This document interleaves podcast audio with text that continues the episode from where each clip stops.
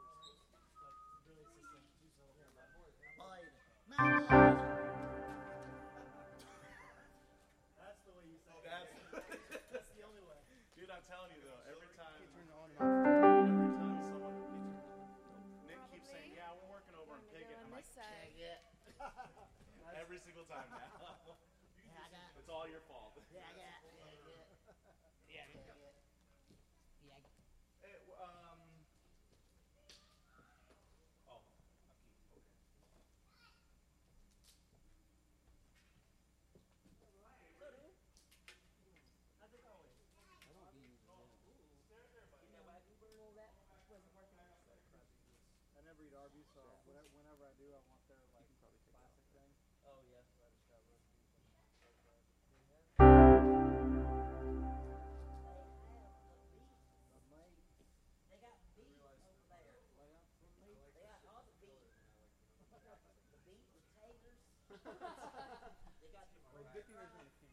right. Oh, the French and yeah, give the old.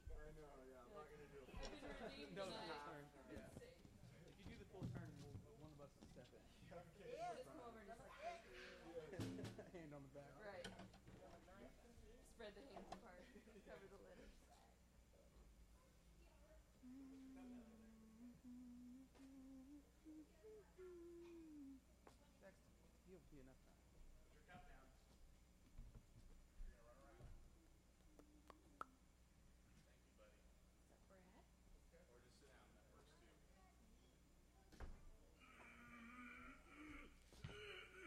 Goodness. Sorry. Got it up? No. You? Gracious. Your mouth.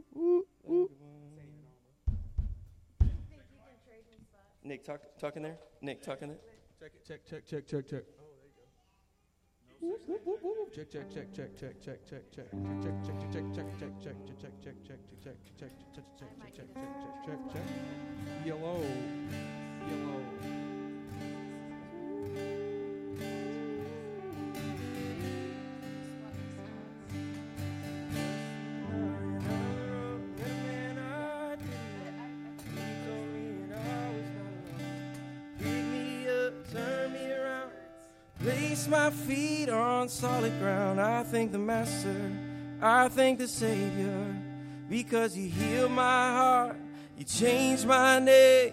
Forever free, I'm not the same. I thank the Master, I thank the Savior, I thank God. Wandering into the night. I want to make that a little bit higher, probably. I think it sounds good like that. Like that lower? Maybe just just a minute. Just a little bit. Wandering into the night, running a place to hide this weary soul, this bag of bones. I try with all my might, but I just can't win the fight. I'm slowly drifting, a vagabond. Just when I ran out of the road, I met a man I didn't know. He told me that I was not alone. She picked me up, turned me around, placed my feet on solid ground. I thank the Master, I thank the Savior, because you healed my heart, you changed my name. Forever free, I'm not the same. I thank the Master, I thank the Savior, I thank God. Lost another one. I am free. You might need to do that. I lost another one. There, that's can not- start it soft. That's what I'm saying, but you Oh, need yeah, to come yeah, over. See what that, see what that. The whole thing we're good. I lost another one. I am free. I am free.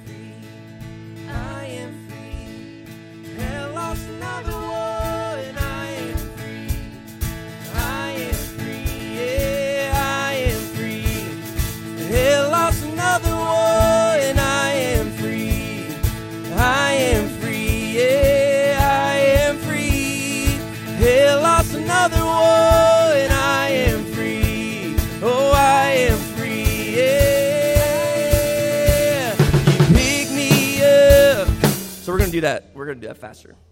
Quite a bit faster, yeah. Hmm. Yeah. Well, I'll, put it in there.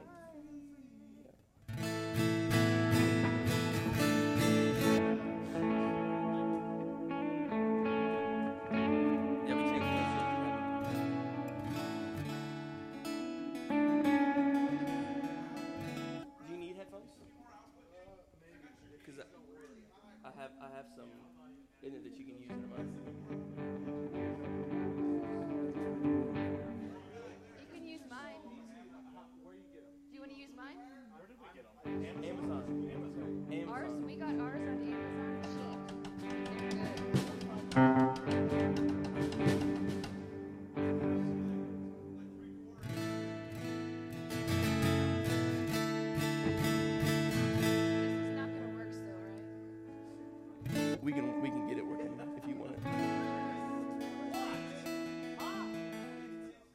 I got you. Do you play the bass by chance? No.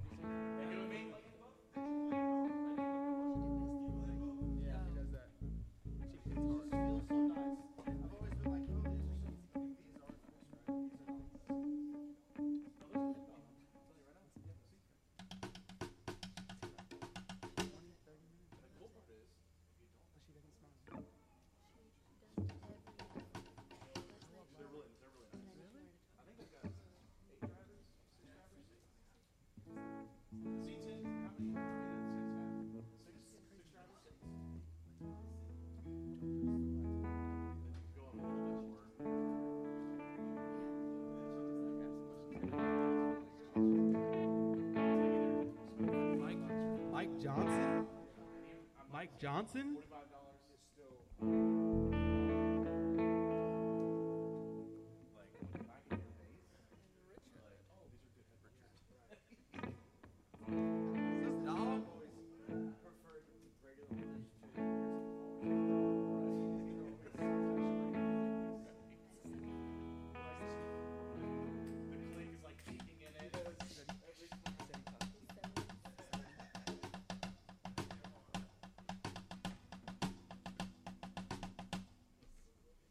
Else got Verizon? Yeah. Has it been hot garbage? Like hot garbage? No, I still have. I can't get off of extended.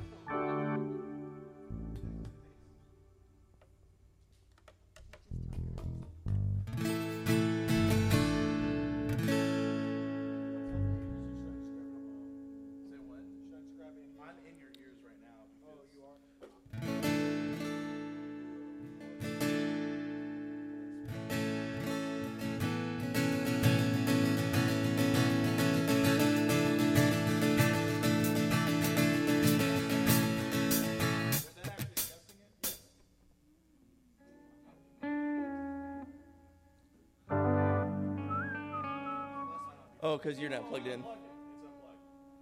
You're also not plugged in there. Oh, it's right here. I was like, dude, like it's not doing anything. You put me in four. It's stay far away from it. Hey, there it is.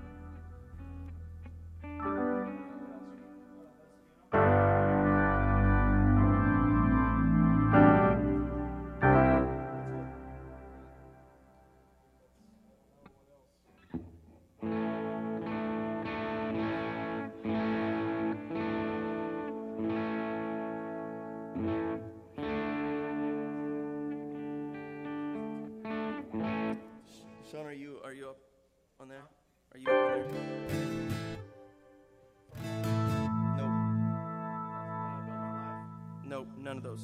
I know, this morning. No, I did not have it yet. I'm trying to. Where, what do you want? Sanctuary still? Uh, should be Do I not see you?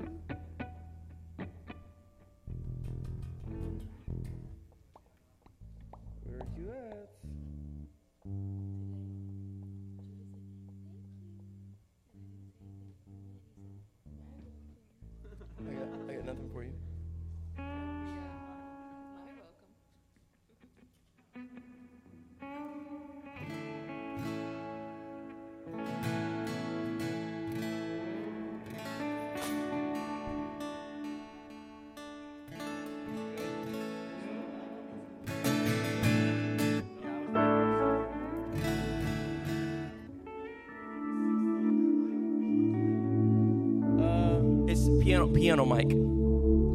I think it's on page one.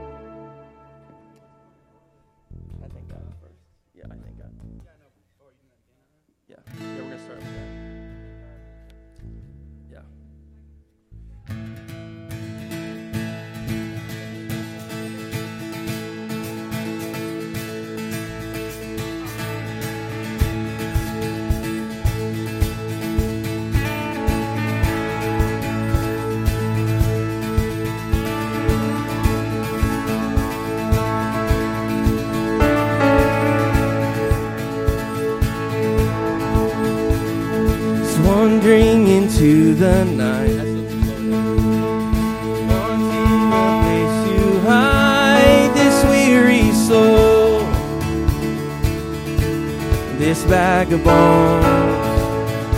Yeah. yeah. Let's speed up just a little bit. I deny what I see. I that win the fight. I'm slowly drifting a vagabond. Just when I ran out of the road. Yeah, hold on. Let's let's go. We're gonna have to go a lot faster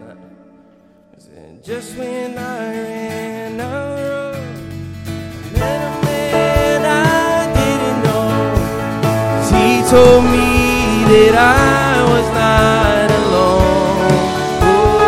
Oh, pick me up, turn me around, place my feet on solid ground. Go ahead, give me a, just give me a, a four, a four on the floor on that. Uh, yeah, pick me up, turn me around. Yeah, solid, solid kick there for that. As because this will be a real driving song. Does it need to go faster? Yeah.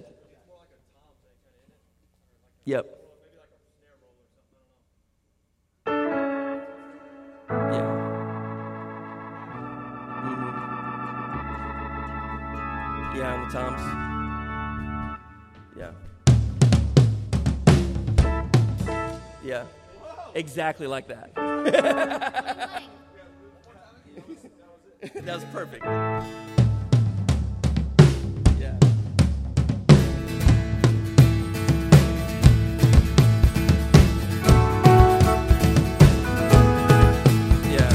Wandering into the night, wanting a place to hide this weary soul. Yeah, this vagabond. I try with all my might, but I just can't win the fight. I'm slowly drifting, a vagabond. Just when I ran out of the road, I met a man I didn't know. He told me that I was not alone.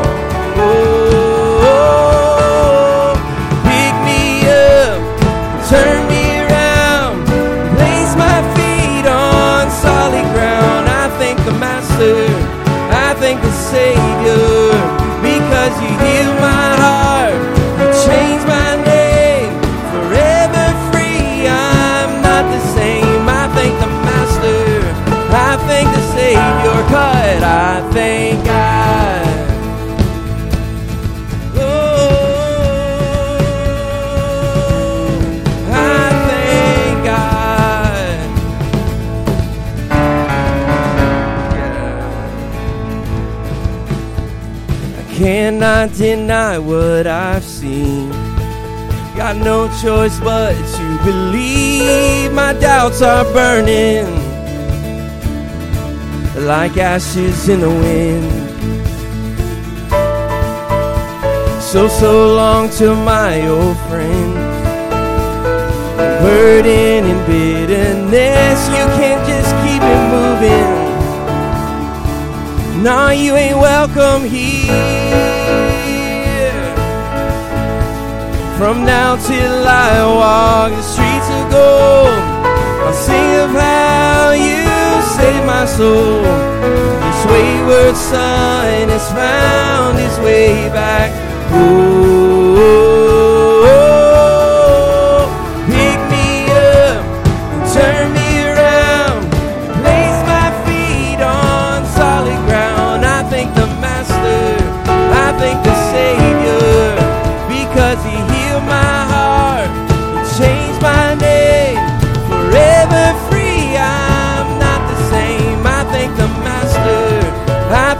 Savior, I thank God.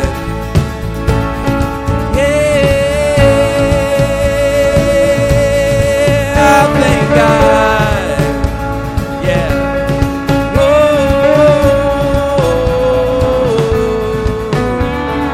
And lost another one. I am. So let's just go to kick there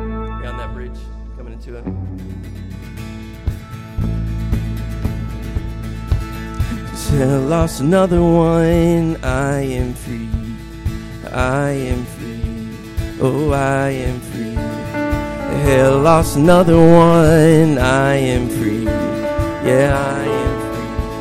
Oh, I am free. Hell, lost another one. I am free. Oh, I am free. Yeah, I am free. Hell, lost another one. I am. Oh, I am. Yeah, I am free. Hell, lost another one. I am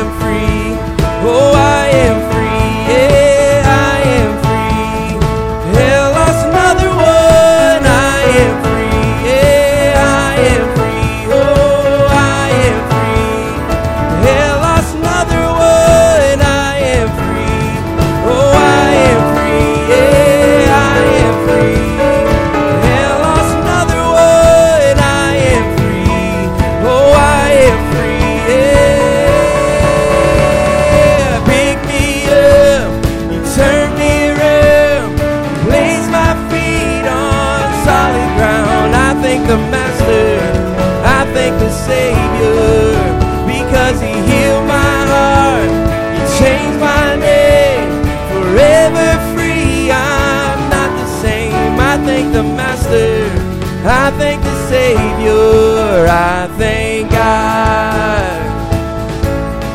Oh, I thank God. Oh, I thank God. And feel free to hit the cymbals too when you're going through some of the stuff with the toms, just to kind of add a little more space with that. Feel free to get out of your shell.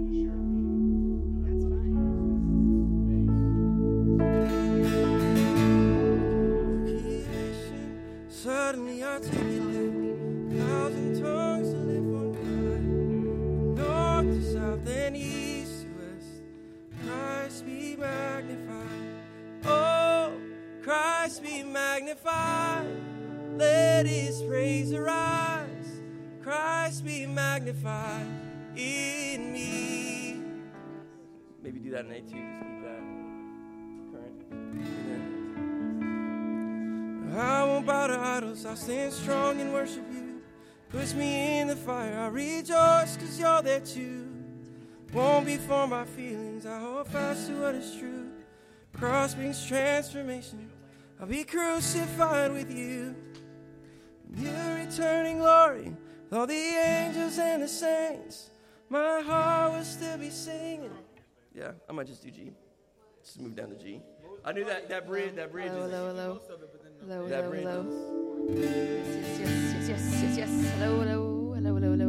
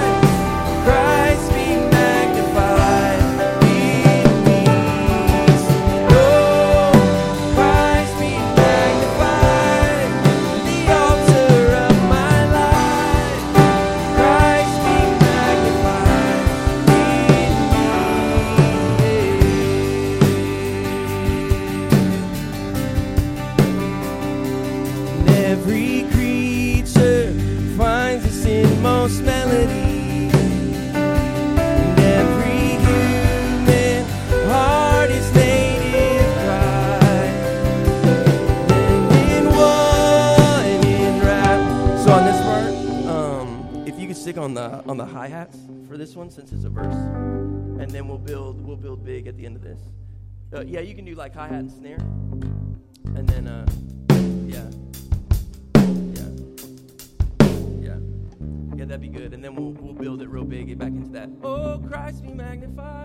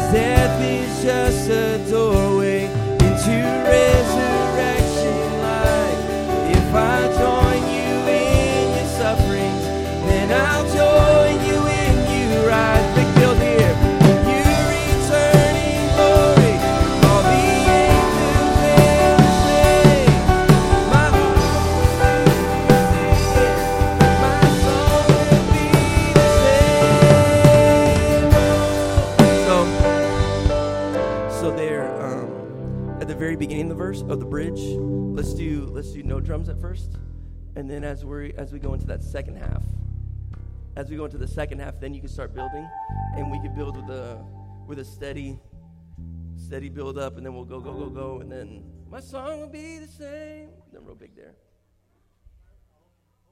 You're good. When I look when I look back at you, we'll just go completely out, and then you can start building in as as we sing from that point.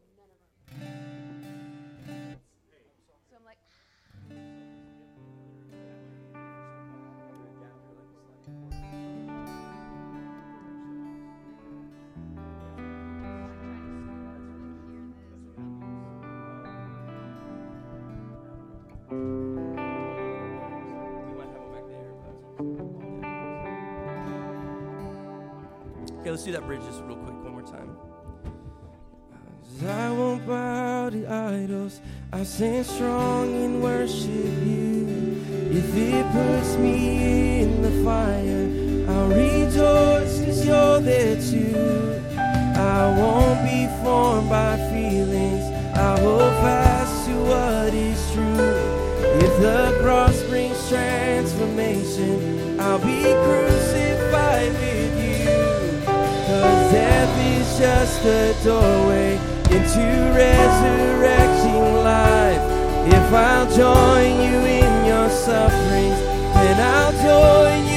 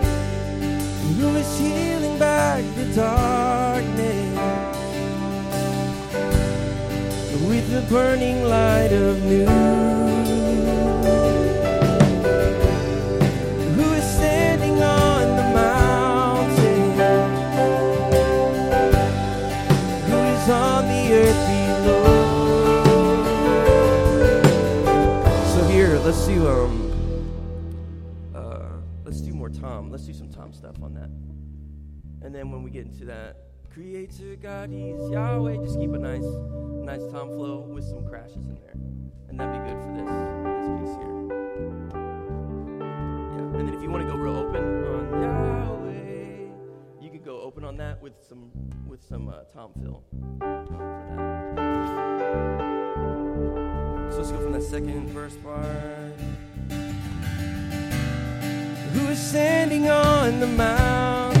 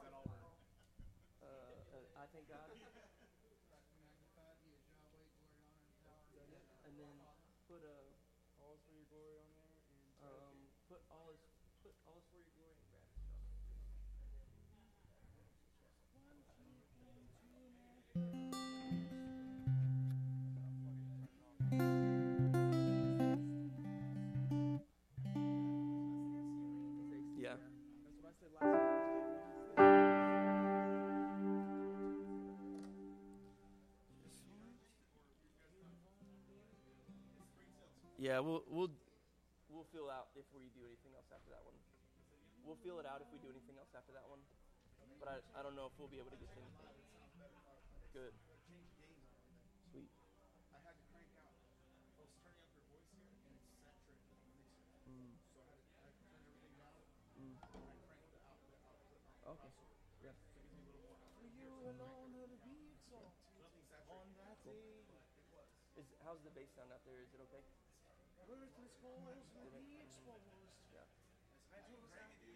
No, that's it's probably good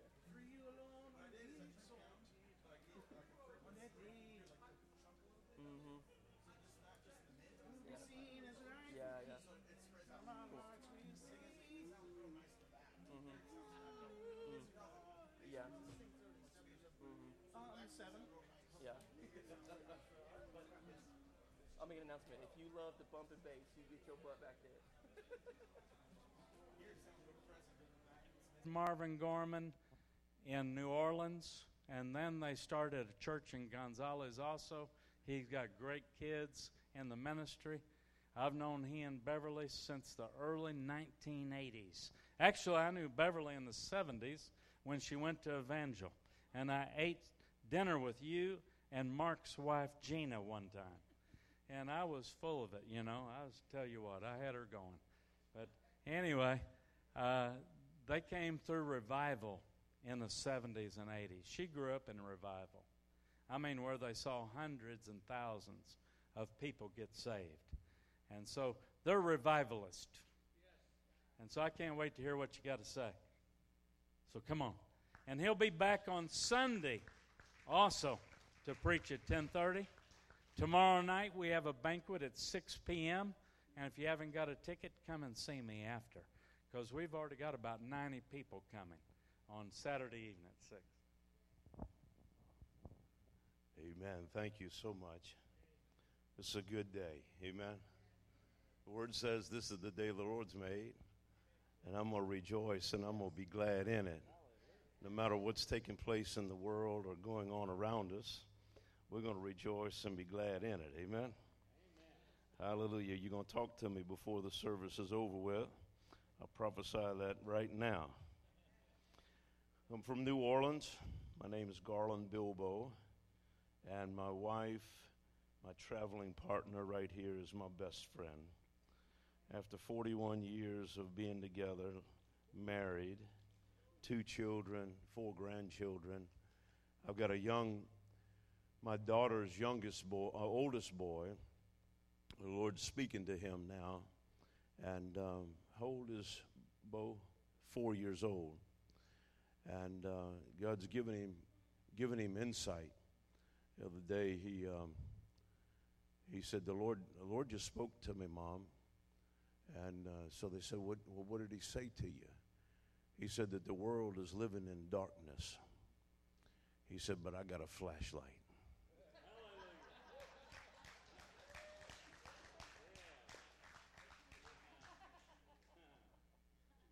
It's a joy to have a family that serves the Lord. I don't have to worry about them. Amen. It's good to be here today. I was I was trying to remember the last time we were here. I think there was a tornado that was coming through. I believe, wasn't it?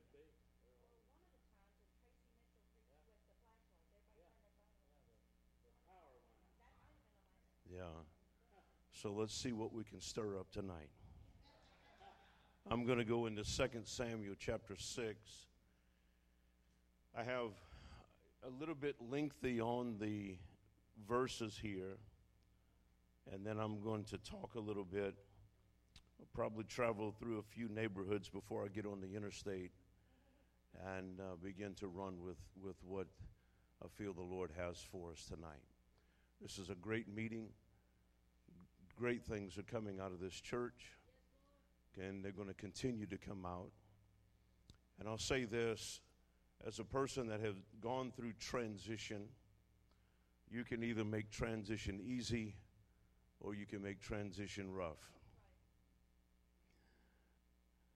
Make it easy. Just, just know God's up to something good. And transition is good. Amen. Sometimes transition is uncomfortable. And those kind of transitions we don't like, but you've got a lot of wisdom in this house that's going to make the transition very smooth. And I appreciate that about our brother here. And so in, in 2 Samuel, we find a, a story here where that David, when he moves into the kingdom, the first thing that he does is to get the presence of God back into Israel. The presence of God has been held up for a generation.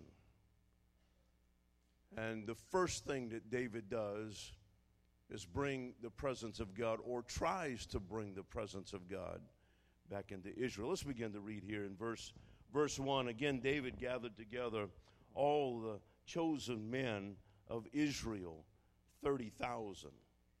Can you imagine just in that in itself is so powerful to be able to in a short period of time have chosen men and the number of 30,000 something's about to explode, something's about to take place. And David rose and went with all the people that were with him to Baal to, of Judah, to bring up, the, bring up from thence the ark of God, whose name was called by the name of the Lord of hosts, that dwelleth between the cherubims.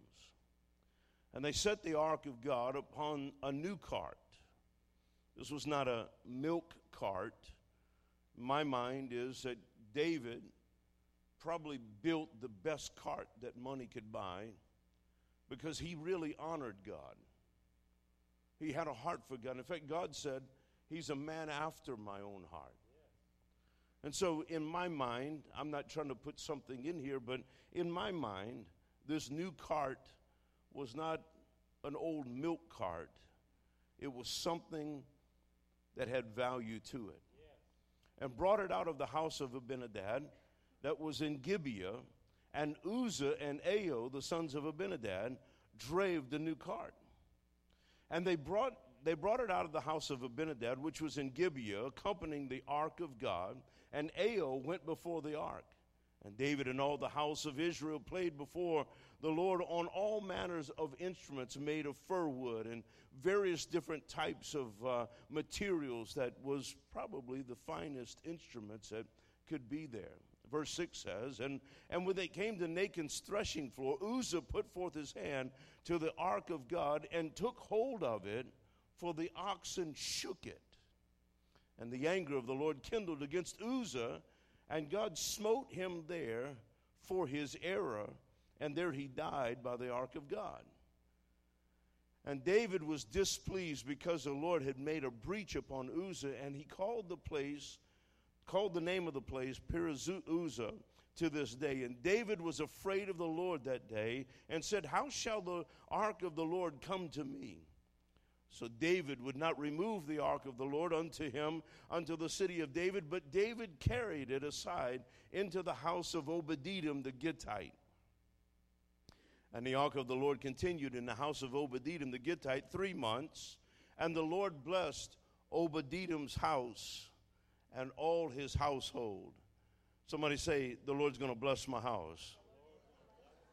And it was told King David, saying, The Lord hath, has blessed the house of Obed-Edom and all that pertaineth to, unto him, because the ark of God. So David went and brought up the ark of God from the house of Obed-Edom into the city of David with gladness. And it was so that when they they, they that bear the ark of the Lord had gone six paces. He sacrificed oxen and fatlings, and David danced before the Lord with all his might. And David was girded with a linen ephod. So, so David and all his house, all the house of Israel, brought up the ark of the Lord with shouting and with the sound of the trumpet.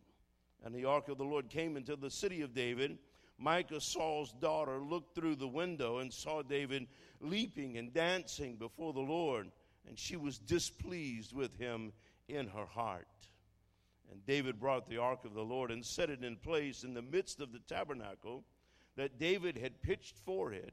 And David offered burnt offerings and peace offerings before the Lord. There's a comment that I want to make here is that it's difficult to know what the right thing to do. It's difficult to do the right thing when you don't know what to do.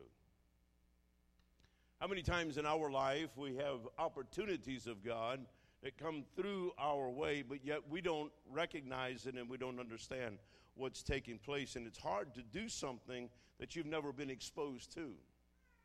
David at this time never was exposed to carrying the presence of God. He, he didn't understand the proper manner or the proper way of carrying it, but yet he was doing the right thing, but he didn't know how to do it. In our life, there are many things that happen, many things that take place in our ministry. Bev was born in ministry. I came along and was an electrician for many years and came along, and my father-in-law called me one day. I was working offshore, and and uh, he called me. He says, "Hey," he said, "I've got a a place that uh, I think that you need to be a part of, and I want you to come and work for the ministry." And I kind of chuckled inside and said, "You know." One thing is, I don't want to be in ministry. The next thing is, I don't want to be working for family. Working for family can be difficult at times.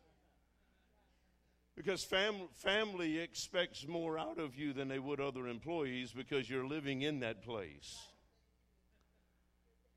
And then when you get in a church environment, people expect more out of the preacher's children than they do their own children, and they become critical of them. It's interesting how our church world is so messed up. So, in our life, there are times that we don't know what to do, and yet we find ourselves doing the right thing, and we don't know how to handle it. Bev and I had had the privilege many times of going to different revivals, different meetings. My father in law had a, a, a, revival just about all the time. People were getting saved all the time. It was nothing to have two or three hundred people at the altars accepting Christ as their Lord and Savior. And it was nothing to have miracles in those same services.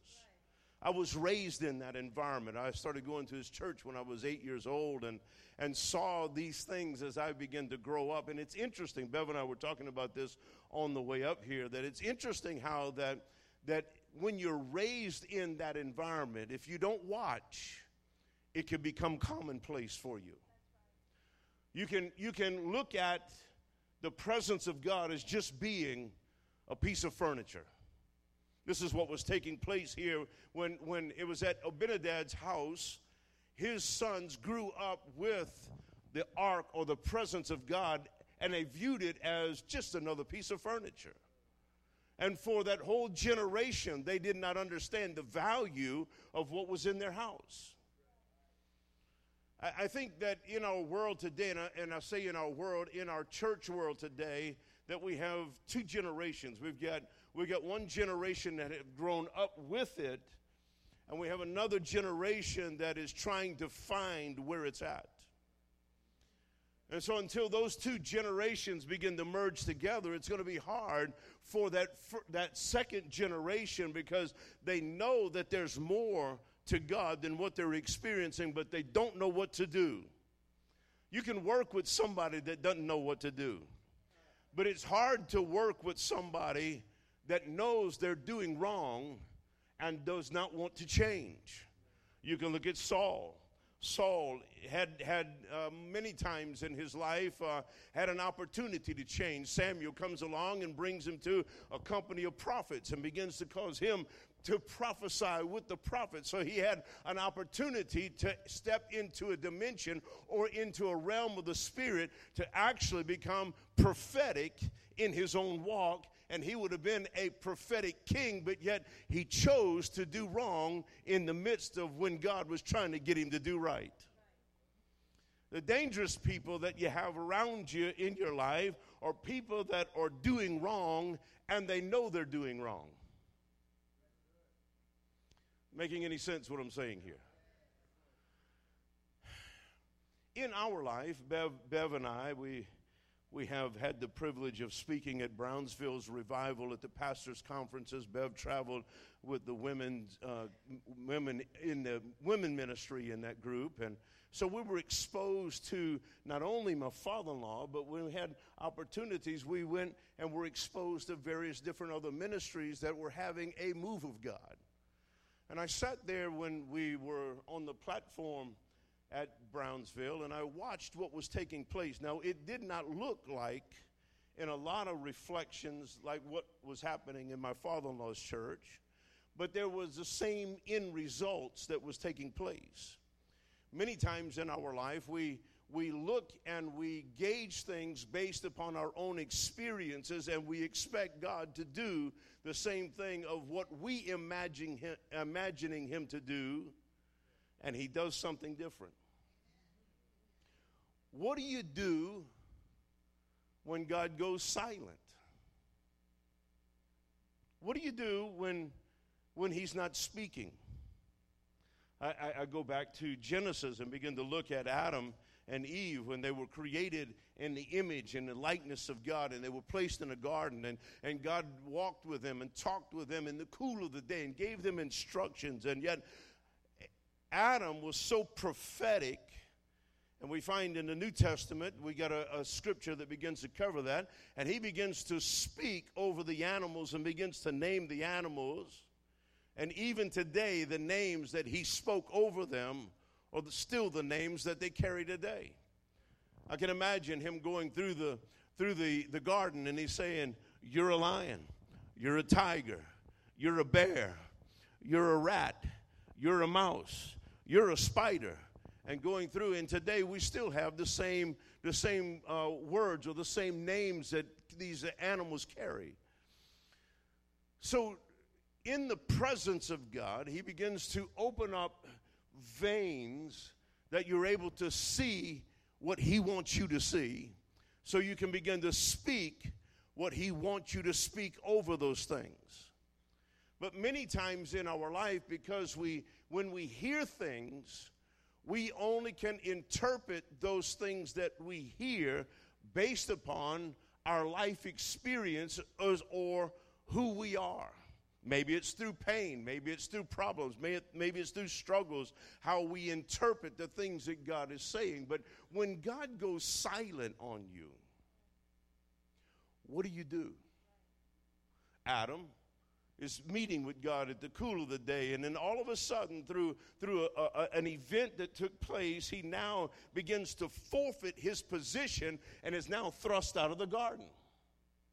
And from that point, you never see God speaking or giving any reference to him speaking to Adam again. How do you function when you're not hearing God speak? The next time you hear God speak, and, there, and you begin to see there's a, a time frame from Adam to Noah is about a thousand years, and, and, and from the time that they started calculating or taking record of people of their living, you find that Adam lives 139 years. Can you imagine living for 139 years not hearing the voice of God? Not hearing instruction, not hearing uh, that He loves you, not hearing that He cares, not hearing, it, just total silence. But the next time you hear God speaking, He's speaking to Cain. He's not speaking to Abel, which is the good boy. He's speaking to Cain, which is the one that's jacked up. And he comes and speaks to him and says, if you do, if you do, if you do good, if you do what's right, you will do well. The second time you hear him talking to Cain, he's asking him, Where's your brother? And Cain responds with a horrible response. Disrespectful. Am I my brother's keeper? And you wonder why, why wasn't God speaking to Abel in this thing? Why, why is he silent in that area, but yet when he chooses to speak, he speaks to Cain? There's a lot of things that maybe we don't understand or don't, will never grasp.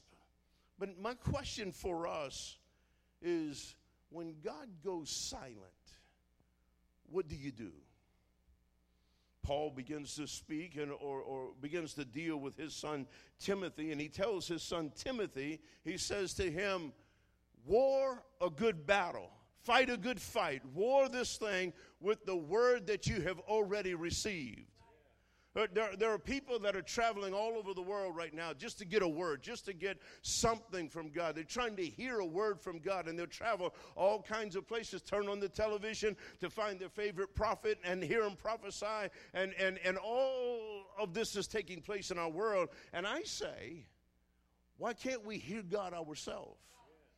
God's speaking to all of us. He's speaking to every one of us. If we'll just get close enough, if we'll just tune in to hear what He has to say, He will speak to your heart. He'll speak to you. He'll give you direction for your life. He'll confirm things of where you're going. And, and, and when you hear, when you do get around someone that begins to prophesy, he's going to confirm what you have already heard. Now, I don't have a problem with prophets. I, I think prophets are wonderful. I, some, my best friends are prophets had the privilege of being around Kim Clement. In fact, in fact, he, he the reason for the beard, and I'm just joking here. My wife, my wife told me, she says, baby, she said, it's getting a little bit out of hand here. She says, if you don't start trimming that thing, the people are going to think you're homeless. And I'm saying, we'll work for food. Feed me, baby. So Kim began to prophesy to, to me about Hurricane Katrina, and in that he says, Moses, my servant Bilbo. So anyway, the Moses thing is coming, I'm just joking. So, so let's look at four different categories here. Number one, doing the wrong thing, and you don't know you're doing the wrong thing when somebody's doing the wrong thing and they know they're doing the wrong thing. Number three, when you're doing the right thing, but you don't know you're doing the right thing. There's a lot of things that we're not taught coming up. There's a lot, a lot, of, a lot of things that we don't have imparted into our life. We go to impartation services to, to receive, you know, and, and all that's good, that's wonderful. I'm going to be there. I'm going I'm to have some impartations. I'm going to receive what God has for me. But it doesn't answer some of the questions of how do you do some of the things that you're feeling inside you need to do. And you can be doing the right thing and not even know you're doing the right thing. I can remember years ago, my father in law, he had turned the services over to us. We were youth pastors, and he said, Hey, you know what we're going to do? We're going to start doing some cell groups, some Bible studies, and we want you to take, you and Bev, to take the Sunday night services. And so we were glad to take it. I was looking for an opportunity to preach, to sharpen my, my giftings, to sharpen my, my mind, to be able to, to, to, to interact with people. Uh, by nature, I don't like people, so I don't know why God called me to be a pastor. But anyway, He's got me there, and that's what we're doing. So I'm having to sharpen that. I'm having to work on me. And so here we are, we're preaching, and, and then all of a sudden, we've got a house full of witches and warlocks. How do you deal with witches and warlocks that are coming to try to interrupt your services? Well, the first thing you start doing is miracles to get their attention. One guy comes in, he sits on the side, and, and he, he is trying to disrupt some things. I put the microphone down in the middle of my message. I walked in the back and said, I know why you're here. I said, You can chant, you can do all of the stuff you want to do back here. Just don't interrupt the people that are around you. I said, We got a deal? He said, Yeah. And he was totally baffled at me coming saying, You can chant in church, you can do your stuff in my church. Just don't bother the people around you. But I'm telling you, my God's bigger than your God. It's just like a little kid, you know, my daddy's bigger than your daddy, my God's bigger than your God.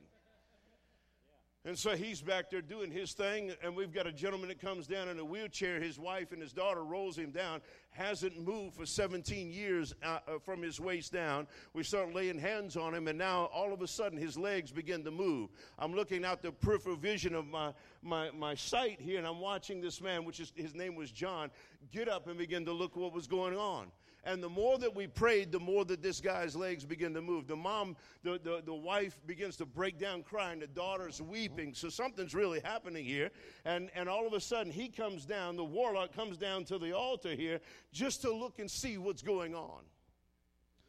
I was locking up the church after was, everything was over with and uh, got everything locked up, went outside, and John is walking up and down the sidewalk holding his head. He said, and I can hear what he's saying. He's saying, Nothing's working, everything's going wrong.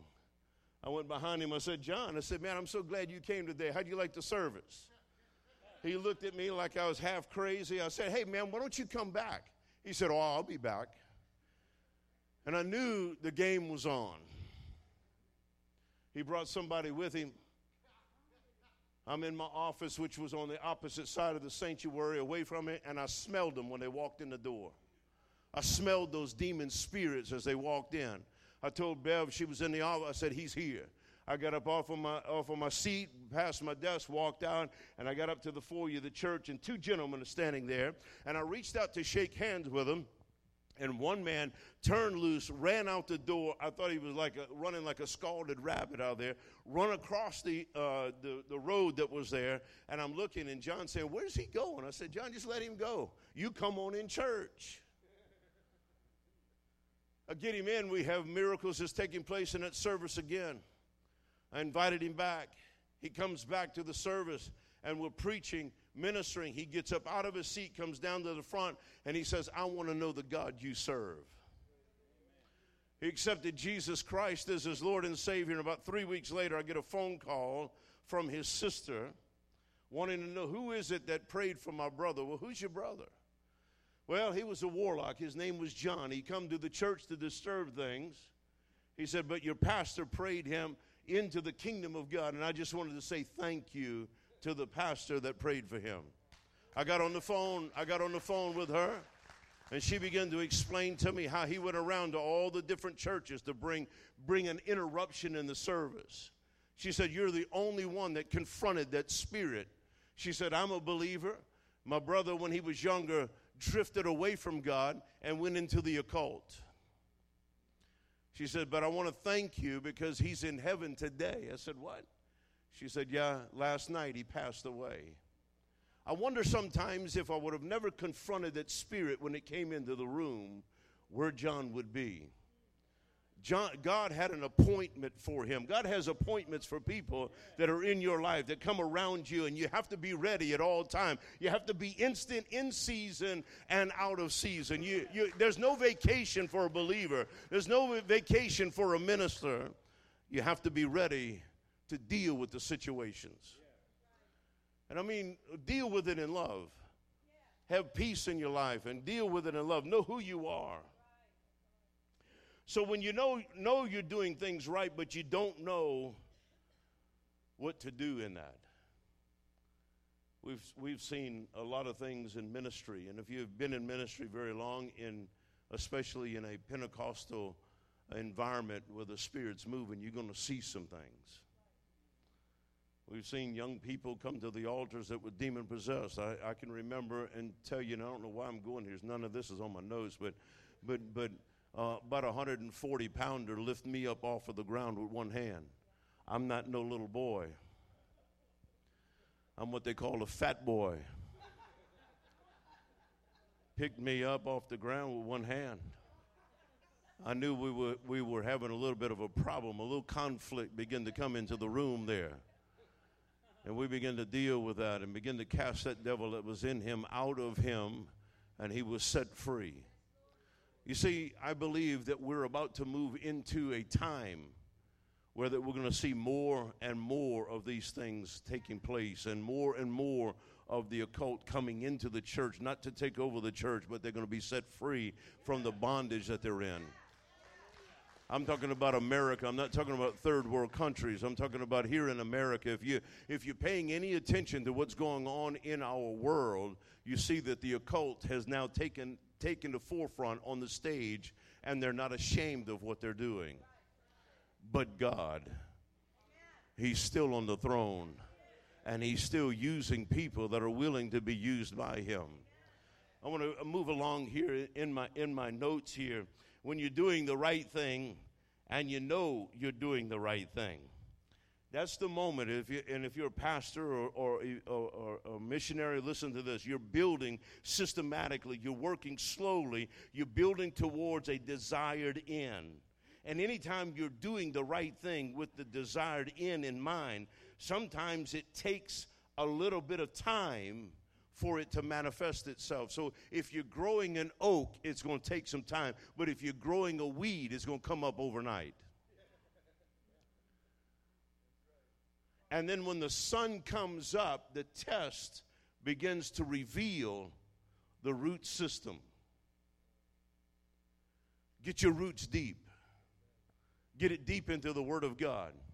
Have a relationship with God. Have a prayer life that you can go into the throne room at any moment, any second. You don't have to have your favorite song sung. You don't have to have your favorite preacher. You don't have to have your pr- favorite verse. You can enter into the presence of God at a moment's notice. You can enter in and begin to intercede and begin to pray for those things that are around you to bring change. I think we're living in a time right now that is very interesting.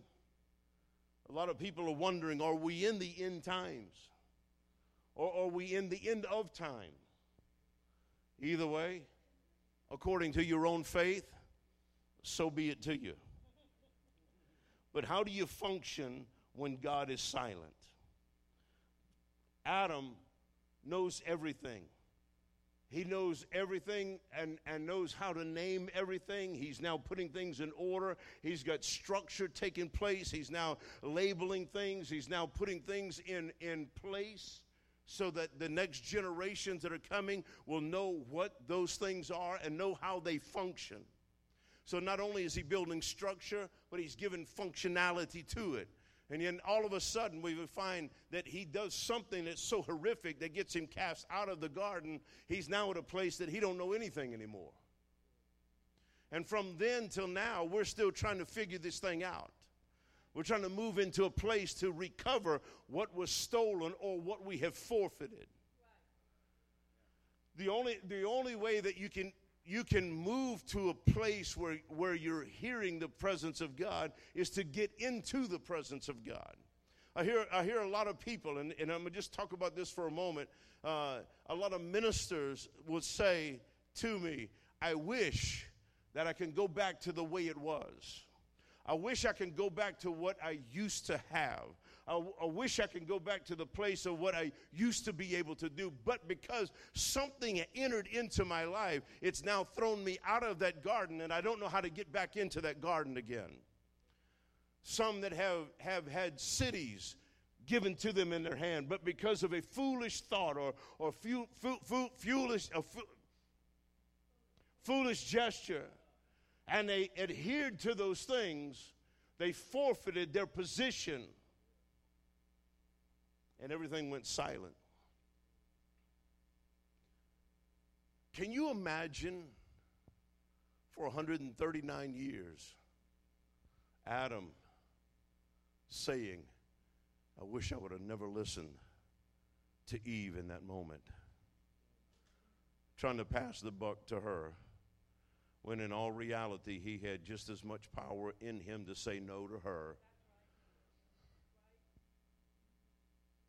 It's interesting how that we'll lay blame on other people and not take responsibility for our own action and the deception that came into our life that caused us to lose what God was trying to do in our life. We lose things many times because we don't know what we have.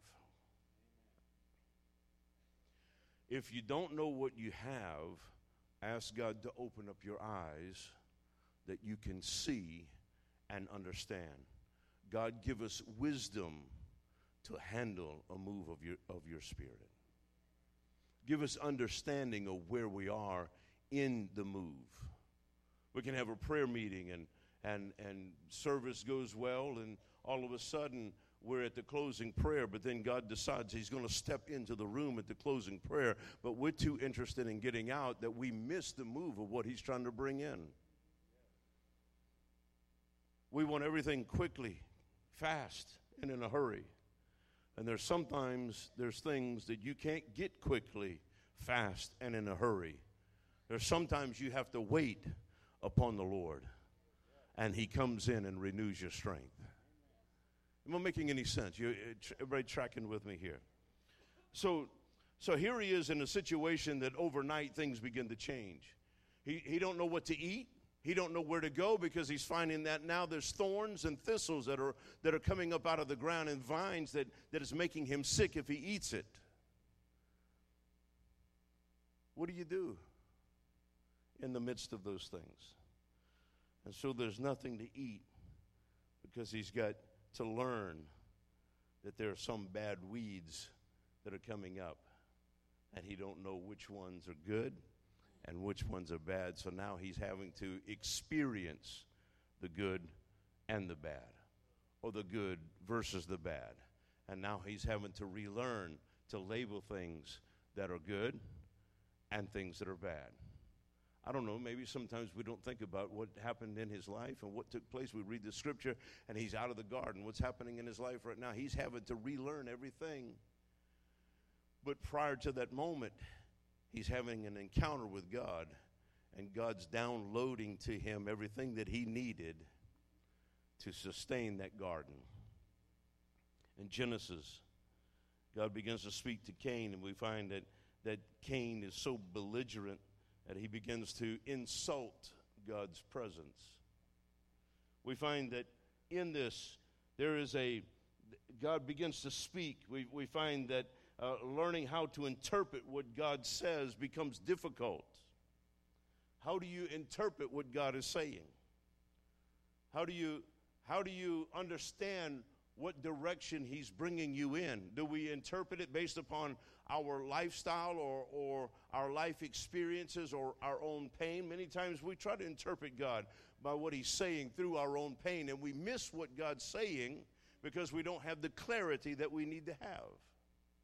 So we receive words in our life we receive direction in our life, and we're trying to interpret what God has plainly spoken to us, but because we're allowing all of the pain that has happened in our life to filter those words that have come, we misinterpret what God is saying. I heard a story about a, a gentleman that, um, that heard three W's. And so his interpretation was to build churches and three different cities that started with W's. It could have been that he was hearing a, a, word that was talking about the World Wide Web. But because he did not know how to interpret or did not understand what he was seeing, he now takes it on himself to interpret and to build something and in, uh, raise something up that probably wasn't even what God wanted. You say, well, this is not a very encouraging word that you're going through right now. It's going to get there. We're going to get there. When God is literally moving, when God's literally moving, knowing what to do when you have a literal move of God is very important. What do you do when God is moving? I'm in a move of God in New Orleans right now.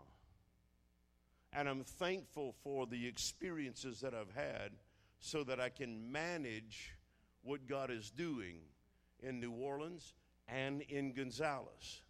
We've got a move of God that's taking place. People are, are falling out under the presence of God. The praise and worship is incredible, very, very similar to what you're having here. And people are entering in.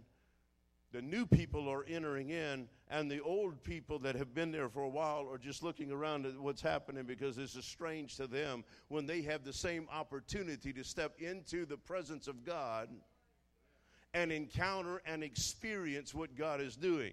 So I'm looking at this thing and I'm getting tickled a little bit because it's causing some people to ruffle their feathers because somebody else is getting their seat.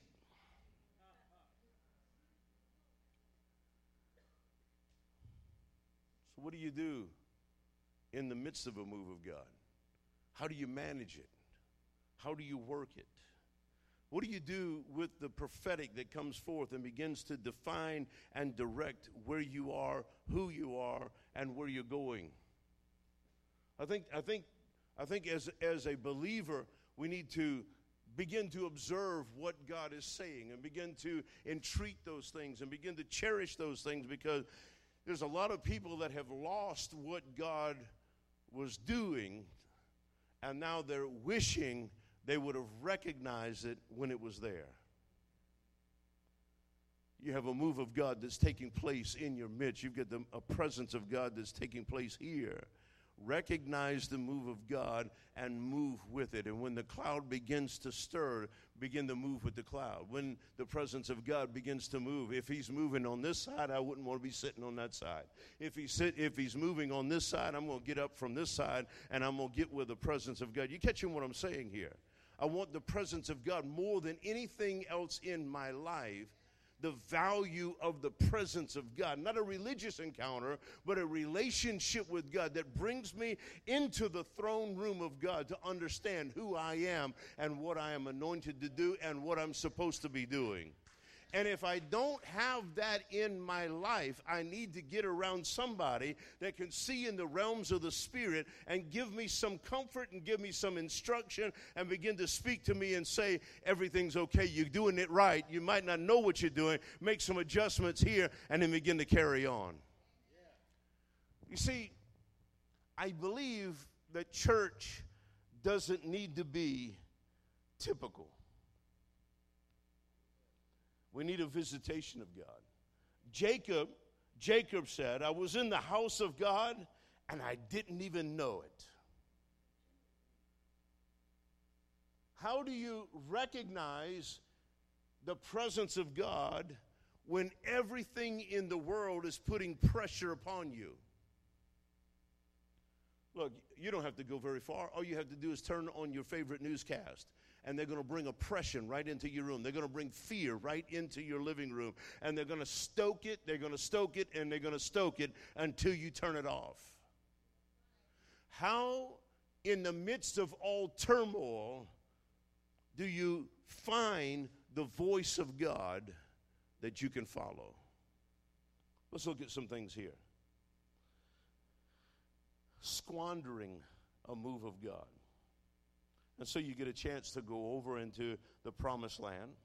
And God gave Abraham a, as a promise 700 years before before they entered in. And now you cross into the land and the spies come back two with a good report and the rest with a bad report. To the point where that there is a change or a shift that happens that none of them go in for 40 years because of the opinion and how they interpreted what God had promised them. They looked at the giants being more powerful than the presence of God. If God says you can do it, then, buddy, you can do it. If God says you can take that city, then take the city. Don't allow anything that, that you can interpret being bigger than God to stand between you and what God has promised you. If God says you can start that business, start that business. If God says you're going to get married, get married. If God says you're going to have a baby, have twins. Why do we hold back and we look and measure what God is saying based upon the conditions that are around us? God's looking for somebody that is going to look at the promise that He has given to you and go for your promise instead of allowing the issues of life to stand in the way in a time where God is looking for people to do what He's calling them to do. Is this making sense? Okay. Sometimes, sometimes I wonder if I'm making any sense. So I want to go into just a little bit of communication. The topic of communication. We're going somewhere. Just hang with me a little bit, and and we, we we're going to take this jet and we're going to take off in a minute. Communication. Communication is is very vital. There's four characteristics of communication.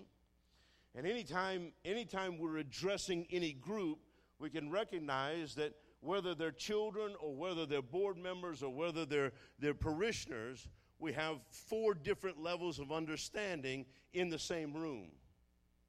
So we find that in Scripture where that God begins to give us in the New Testament a scripture that tells us that we can we can we, c- we have the the, the, the, the, the weeded areas, we've got the stony areas, we've got all this, and then we have the fertile ground. So, in that, there's four different categories that we can look at and understand that in my communication, I can be dealing on any one of these levels depending on who they are. Now, Bev and I, we're, we're, we're empty nesters. We've been empty nesters for a while, so we communicate around the house all day long. We're talking, we're talking at the table, we're talking in the kitchen, we're talking making coffee, we're talking. But when the kids were home, our place of talk was in the bedroom. The things that we talked about in the bedroom was intimate speech that we had with one another. That was something that didn't get out with our children, even though my family is very close. We're a very close knit family. So we've got a son and we have a daughter. And, and when we come out of the room, those things that we discussed in the room stayed in the room. We didn't bring it to the kids. There's some things you don't need to bring to your kids because they're not on the level of that intimacy that they need that, that you need to speak to them everything that's going on.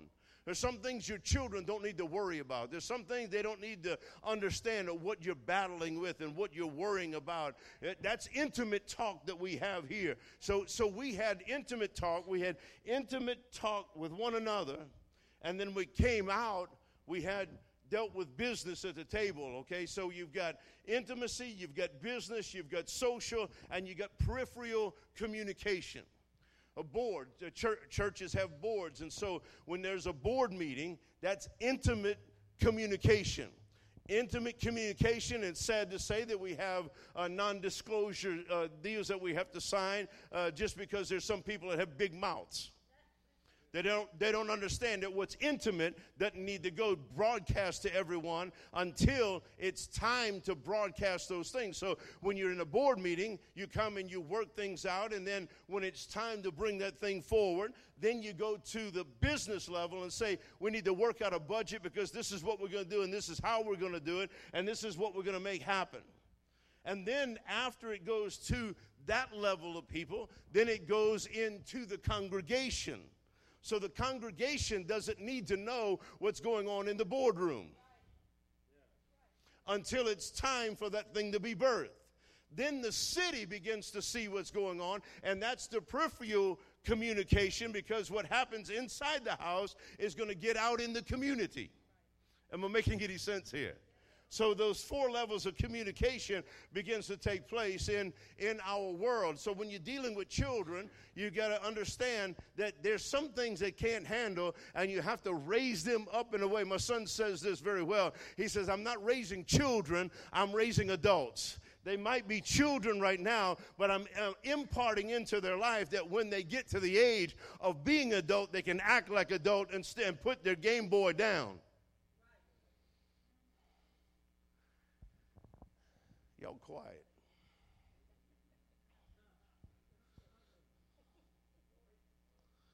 So you have wayside people, and you have to spend more time with wayside people because you want wayside people to be productive too. So I have to take time in explaining things of how it's going to go forward. Making sense? This is in any communication that we have in a broad based area, no matter where we are. I think that pastors, I think that school teachers have a great responsibility in also looking at children that are coming through and speaking into their life and bringing the best out of them to become what God's called them to be and seeing something in them before they can even see their lunch. You can see their future before they can even see their lunch, and you begin to prepare them to get into the place that they can fulfill what God has for them in their life. Making sense? I keep saying making sense, and I'll say that several more times in this message. So there's intimate communication, there's business communication, there's social communication, and there's peripheral communication. So, so, so when we look at this, we begin to say, you know what? I'm going to operate on all four of those levels, and I'm going to teach, and I'm going to impart, and I'm going to do what I need to do on each one of those levels. My children understand where we're going in life. They understand how to conduct themselves in life. But I find that because of their education and because of the things they're learning, they're accelerating in their life far greater than what dad could ever accelerate. So, what they're doing is they're using our shoulders to launch their life to a greater measure of what God has for them. But if I don't teach them on the level that I understand, then they're going to have to find out how to how to get to the place where I am, and they're wasting years by doing that when I can impart into their life to uh, help them understand how to hear, how to see, how to understand the things of the spirit. I wish I wish someone would have sat down with me and said, "This is how I see. This is how I hear." So that I can understand something that I really haven't seen before. Instead of having go through the school of hard knocks, I think I would be further along than what I am right now if someone would have just sat down and talked to me. So I sat down with every prophet that comes into our life and I asked them, How do you hear? How do you see? I'm sitting down with Kim Clement right across the table. We're at a barbecue, and I'm sitting across the table. I'm asking him the same question I asked every other prophet that I was around How do you hear? How do you see? How do you understand what God's saying? Why? Because I'm trying to learn something that's going to bring me into a dimension that I know is available for me, but I don't know what it looks like. So there has to be that physical impartation of understanding, not just the laying on of hands. So you have a school of ministry, and the school of ministry teaches the details of what to expect and not to expect in ministry and how to handle certain things. Making sense? There we go again. Somebody counting how many times I'm saying that. I want to I want to step to this area here and deal with the premise of prophecy and begin to show you some things how that prophecy has three stages to it. Prophecy has a birthing stage, it has a growing stage, and then it has a harvest stage. So when a word has been spoken, it's birth. Something is spoken, something's going to happen, something's going to change. Every one of us, according to the Word of God in the New Testament, that we have the ability to prophesy. It says that there, there are times with that you're looking at stuff and it doesn't to, doesn't appear the way that you've heard it. So you can actually speak to those things as though they were, not the way that they are. Speak to them as though it's going to be and not how it appears. That makes sense what I'm saying. I know I said it the opposite way earlier.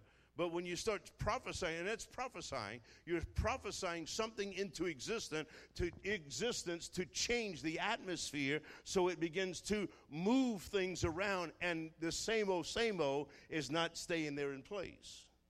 The Bible speaks to us and says, if you have faith of a mustard seed, you can speak to the mountain, and the mountain shall obey you. You can speak to the sycamore tree, and it shall be uprooted. You can speak, speak to that tree, and it shall be cast into the sea. So it tells us that we have power within our tongue to speak life or to speak death, but we begin to speak life to our situation to begin to change our world that we're living in. We need more people speaking to the situations of our life that America is not going down the tube. America's not over with. It's not finished. It's not final because we're prophesying and saying about this time tomorrow things are going to change. We had a lady come into our church the other day, and, and uh, I didn't know what was going on with her. I began to prophesy to him, and I said, well, about this time tomorrow, things are going to change, not knowing that they were going to uh, a, a children's hospital to have the children interviewed because the father of these children has been molesting them, and the mother was running, not, not wanting the father to, to, to be able to take care of them or to take them on a visitation because of what was going on. So I began to prophesy. I didn't know what I was saying, but I said, tomorrow about this time, things are going to change. And I looked up at the clock, and I said, it's 1120 right now. And 1120 the next day, the doctors came in and said, we've got enough evidence to put this guy under the prison. About that time, it changed. So we release something, it's birth, and there's times that it has to grow, and then there's a harvest. Let's look at some things that have taken place in Scripture where that we see there's a word that has been spoken. Uh, in, in Romans chapter 4, verse 17 covers that when you, when you have the ability and the anointing to call something that is not as though it already is, we call that in a church a word of prophecy. But just because you prophesy doesn't make you a prophet. But all of us are to prophesy. Making sense? Shake your head say, I agree with you. We speak and watch, and it will come to pass. So you can get you can get a Richard Williams, which has two daughters, and begin to speak over their life, handing them a tennis ball and saying, When you're older, you're going to win the win Wimbledon. And begin to prophesy into their life. It's innate in human nature to prophesy, to speak something, to declare something, to decree something, and watch it change. What's, what are the things you're speaking over your life? What are the things you're speaking over this community? What are the things you're speaking over Mexico, over uh, Guadalajara, over the various different places that you live and you minister? What are the things that you're speaking over that?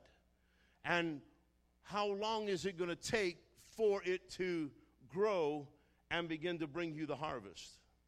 Now let's look at some things here.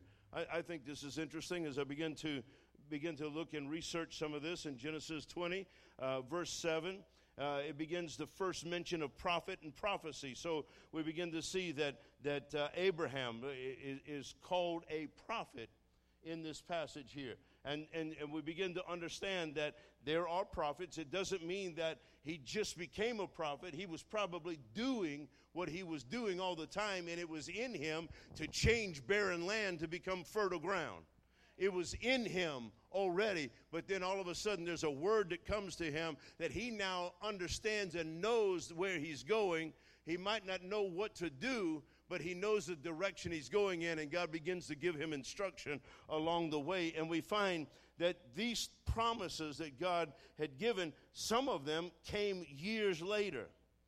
In Genesis 20, verse 17, does that mean that, that uh, it, it did not exist because prophecy and prayer were existing way before it was ever mentioned. So just because a word comes, it doesn't mean that now is the time that that starts. It, what it means is now is the recognition of what's already in you to fulfill that that God's called you to fulfill. And now, what you didn't know and what you didn't recognize, now you're able to recognize so that you can manage what God has entrusted in your hand. Making sense? All right?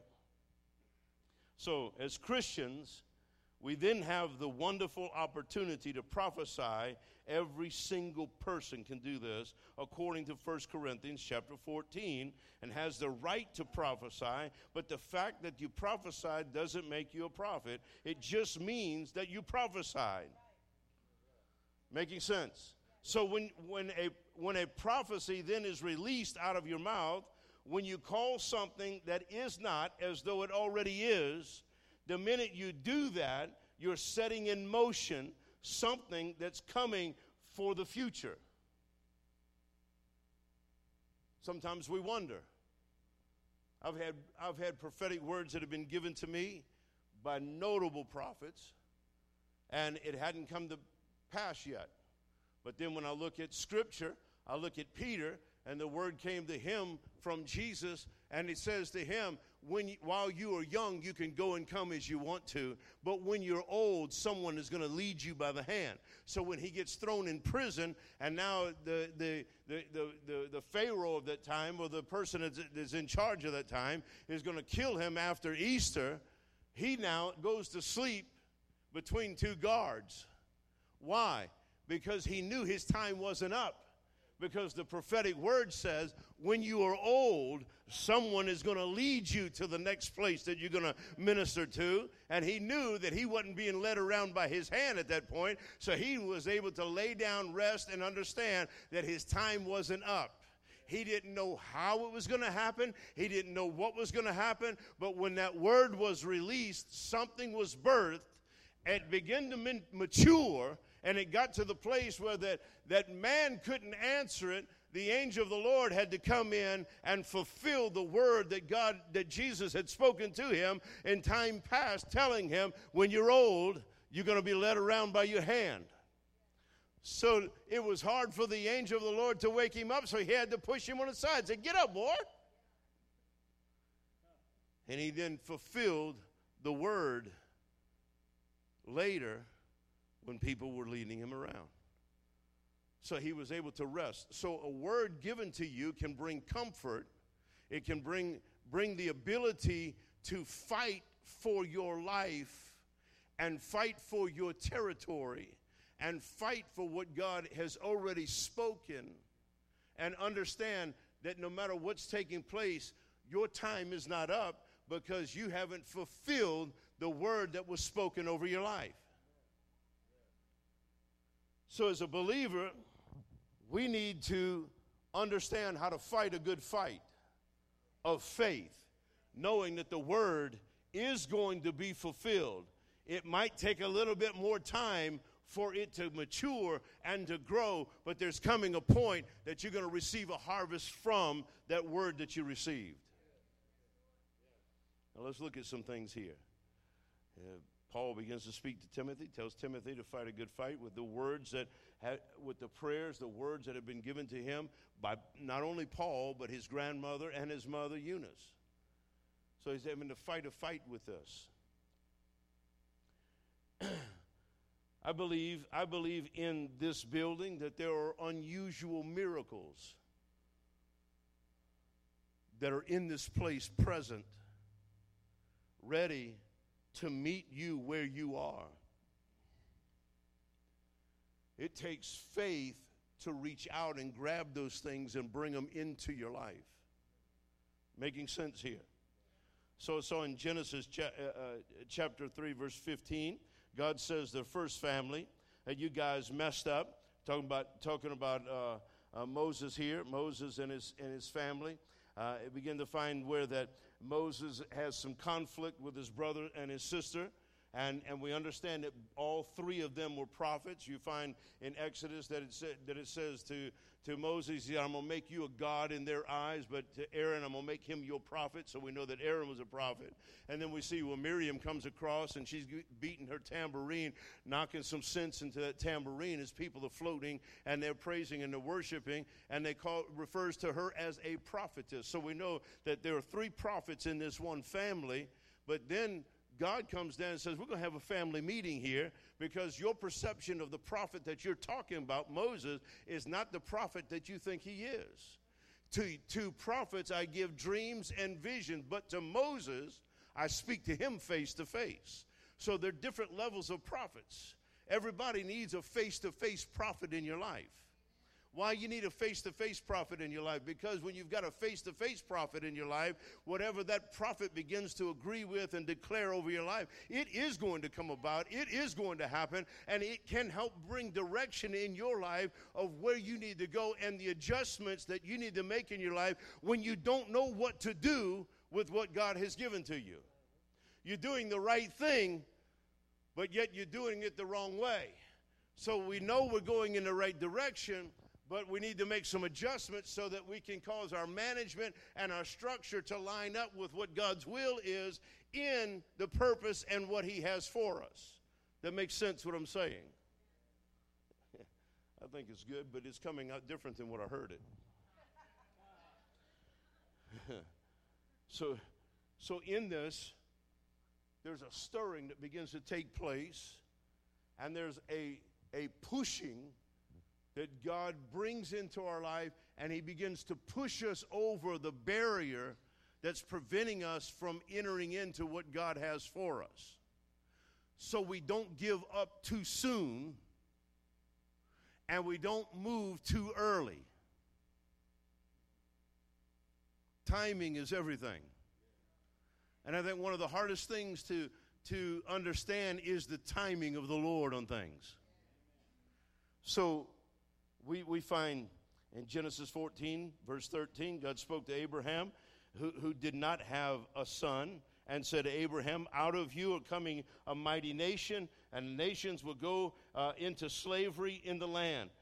We, we, see in Exodus chapter, chapter uh, uh, 12, verse 41, 42, uh, in, in, somewhere in that region, the Bible says that the sole journey of the children of Israel was 430 years, and the day they marched out of, of the captivity of Egypt was a thousand years after God had spoken to Abraham. Can you imagine waiting a thousand years for the manifestation of a word that was delivered? Generations. There are some words that have been spoken over your region that were from generations prior that you probably not even aware of but you're in the right place doing the right thing at the right time and the manifestation or the maturity of it comes to a place that you are able to reap the harvest of that word that was given years ago. Think about it just for a moment. There are some things that we enter into my, my, my, son talks to me all the time. Last Sunday, 1,500 in his service. He's having to have five services on a Sunday just to accommodate the people. He's just tearing it up. And he's saying to me, Dad, I don't know why. I don't know why. I'm doing the same thing everybody else is doing, but the people are coming. And I'm going to tell you the reason why is because there were prophetic words that were spoken by ministers, traveling ministers, uh, uh, uh, horse and buggy ministers that were in that region, was prophesying about a move of God that would take place in that region. And he's now reaping the harvest because now it's the maturity date for that prophecy or that word to come about. So here, here, Abraham receives a word, and a thousand years later, this thing begins to manifest itself. They're, they're in captivity for 430 years, and then we see in Judges chapter, uh, uh, uh, Judges uh, uh, chapter number six, when Joshua was at the walls of Jericho and they came down and they saw it marched into the process of the first uh, spoils of the promised land. And then all of a sudden, Joshua begins to prophesy, and he begins to say, The one that builds the wall, the one that builds the gate, uh, that, your oldest son is going to die, and one that puts up the gate, your youngest son is going to die. And then we find many years ago, after that, like 700 years after that, a man comes in to rebuild everything, and he builds the wall, and his first child drops dead. Her first son drops dead. And then he puts up the gate, and when he hung up the gate, his, his youngest boy drops dead. I don't think that he had any understanding of what the prophetic word was over that city of Jericho that whoever put up the wall, whoever put up the gate, that it would cost them a lot in their own seed and they would drop dead. Surely, if he would have known it, he would not have built it so we've got 700 years later, we begin to find that this prophetic word comes about, comes, comes to fruition, and this man loses his two children. That's a horrible, horrible situation. But what I'm saying is, when a word comes forward, there is a birthing date, there is a maturing date, and then there's a harvest time. Now let's look at this thing here. Numbers uh, 13 and 14. Moses was standing where, where, where uh, uh, in fact, close to receiving the promises, and yet so far, God says to, uh, to Moses, I love Joshua and Caleb. Joshua and Caleb comes back with a good report. Everybody knows the story about that we, we begin to find after that 40 years of them in exile, walking around the mountain and trying to, to, to get all those that, that uh, didn't agree with the word that God gave about the promised land to die off. Caleb and Joshua had to walk out with them in that same issue. And when it comes to that 40th year, Caleb comes forward and he says, I'm just as strong today as I was when I went and carried the grapes out of the place. I saw a mountain when I was carrying the grapes out, and that mountain's mine. I want my mountain, and I want it now. So we find that there's a prophecy, a prophetic word comes forward, and then there's a release, there's a maturity of that date, and then there's a release, a harvest that comes in, and Caleb and Joshua goes in and receive the harvest of that. Even though many of can just imagine this squandering squandering what god's doing squandering the word that god's given there's a promised land that was given to abraham and now the word is now being fulfilled. Thousand years later they're about to go in and they choose not to go in because of the spies that had a negative report.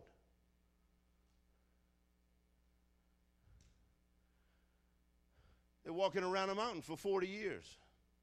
And the word, the word says that at a certain age, they would die off. Anything before that date would live. Anything after that date, this is how fine that line is. After that date would die. So if you were born one hour after that date, if you were born one hour before the closing of that date, you're in. This is how close that line is. How close prophetic can get into our life and begin to work on us that it defines who can get in and who's not getting in. I mean, think about it just for a moment. If your birth date was one minute after the time that was prophesied, one minute, Oh, come on, man. It's just one minute. One minute. We were, we were driving in last night, and, and we hadn't eaten all day. And Bev got on the phone and said, I'm going to find a place to eat. So she called Applebee's. Applebee's gets on the phone and says, Hey, if you're here before 10:15, we'll serve you. You can sit down. But if you're here at 15, uh, 10 15, uh, 9 15, whatever time it was, then you're going to have to take it to go. And I heard Bev crying on the phone. Can't you just, can't you just please, please, please, if we get there? And I'm looking at my GPS. My GPS is telling me two minutes later. So I started pushing on the gas a little bit more, and I, I gained some time coming in, you know. So we had we had five minutes, and so we run in. I said, I'm gonna drop you off at the door. So I pulled up over the curb, got by the door, put the door to my bumper, pulled it open. She jumped in. I went and parked, jumped in, and she said, We got a table. One minute and we'd have had to take it to go. One minute, you can't cross over. In fact, in fact, one minute, you're going to die with the rest of them. But one minute before that time, you're getting in. Caleb and Joshua are walking around and they're remembering this word. And Caleb now comes and says, Look, I'm just as strong as I was before. Give me my mountain. Give me my mountain. I want my mountain. I want it now. There's a word that has been given, that is spoken to you, that confirms in your heart give me my mountain. I want it now. I'm not going to wait another 40 years. You might, you might be looking at this thing. Look at, look at the Shunammite woman. The, uh, the, the, the uh, prophet comes and stays at the house, and he says, About this time tomorrow, things, uh, uh, not, not that one, go he, to the Shunammite woman, he said, Hey, do you want to meet the king? Do you want to meet the nobles? Do you want to meet the different ones? And, and she says, No, I live amongst my own people. And then he starts prophesying, About this time next year, you're going to be holding a child. She says, Don't mess with me, man of God. Don't give me a word and get my hopes up, and I'll be, I'll, I'll be messed up later on if it doesn't come about. One year later, he comes back and she's holding a child. Prophetic word is so powerful when we begin to understand it. Then you have then you have the Israelites, the people of Israel, they're eating, they're eating their own children. They're eating things that are rubbish. They're eating all kinds of stuff. And a prophet comes up and says, About this time tomorrow, things are going to change. And somebody perks up and says, I don't believe it's going to happen because look what's going on. And, and the prophet says, It's going to happen, but because you're in disagreement with it, you're not going to participate with it. So everybody else that was in agreement with the word was able to buy some flour, able to buy some wheat for a shekel, all, all this about this time tomorrow. My point here is this it doesn't matter if there's a thousand year prophecy, if it's a 700 year prophecy, it's a 70, uh, 70 year, a 40 year, if it's a one year, or if it's a 24 hour prophecy, hang on to your prophecy and start working your prophecy until you're able to handle it with with your hand. In Third John, it says, We have heard the word, we have seen the word, and now we have handled it with our hand. We hear the word of God that it comes about. It birthed in our head, it's birthed in our soul, and we see it maturing along the way, and we get to a place that we receive the harvest of that prophetic word. So fight a good fight with the word. Fight a fight of the words that have been spoken over you. And if the devil comes in and says, You can't build that business, you tell him, Step aside, because the word of God says, I can build that business. And in fact, instead of just building one, I'm going to build two of them. If it's saying I'm going to get married, then get married. If it's saying that I'm going to have children, have triplets. Just, multiply that. If God's wanting you to move into a new dimension, move in that dimension and understand that He has the power to fulfill everything that He has spoken to fulfill in your life. So, Poplar Bluff, watch out because something's about to happen. Because there have been words that have been spoken over Poplar Bluff many, many years ago, and now it's about to come the harvest time. It's growing, it's maturing, it's getting to the place that we're going to begin to see the presence of God bring the harvest in it doesn't matter. It doesn't matter who you are. It doesn't matter where you are. It doesn't matter if you're in Mexico. It doesn't matter if you're down in South America. I know Mexico's in South America, but it doesn't matter if you're in Europe. It doesn't matter. What matters is the word that has been spoken. And if you never received the word in your life, then look at the Bible. Look at the word. There's a lot of words in there. And if your family's not living for the Lord, there's a word that says, My whole household shall be saved. And I'm going to stand on that word and bring that word into fruition. It might, I'm going to begin to speak it. It's going to take a little time for it to grow, and then I'm going to receive the harvest of that. And my children are coming in no matter what the devil says. But you've got to learn how to fight. You've got to learn how to praise. You've got to learn how to worship. You've got to learn how to dance in the midst of it. When David was bringing the ark of the, of the covenant back, what did he do? He made a sacrifice and then he danced before the Lord. What did Miriam do? She beat that tambourine until it had some sense and she began to dance before the Lord as she saw the bodies of the Egyptians floating in the water. She began to praise him in the midst of it because of a word three Hebrew children, when they started seeing Nebuchadnezzar getting stressed out, they began to dance in the middle of the fire. Come on. If the devil is telling you you're about to expire, you tell the devil, I'm going to live, I'm not going to die, and I'm going to declare the works of the Lord. You stand on that word and start speaking that word over your life, declaring it over your life. Let there be a word that is birthed over you that, that, that contradicts what the enemy is doing. It took a long time just to come to this part. Jesus, Jesus, in an intimate moment, takes three of his disciples up to the mountain with him. Nine of them are left down at the bottom. He takes three, and all of a sudden, the, the record states that his body began to glow. There was Moses and there was Elijah. And he's standing before them knowing knowing his time is coming where that he's going to die. And he's standing before the law and the prophets. And the law and the prophets are in a conversation, and yet the three are hearing the conversation, but they don't understand what's being said. There's sometimes you get into that dimension, and God allows you to have a moment that you get a glimpse of the intimate time that somebody else is having with God. You can see it, but you might not understand it. But don't negate it because it's going to manifest itself. And so you have Moses that everything that you do, he, you see him in from the time he was born, he's in the water.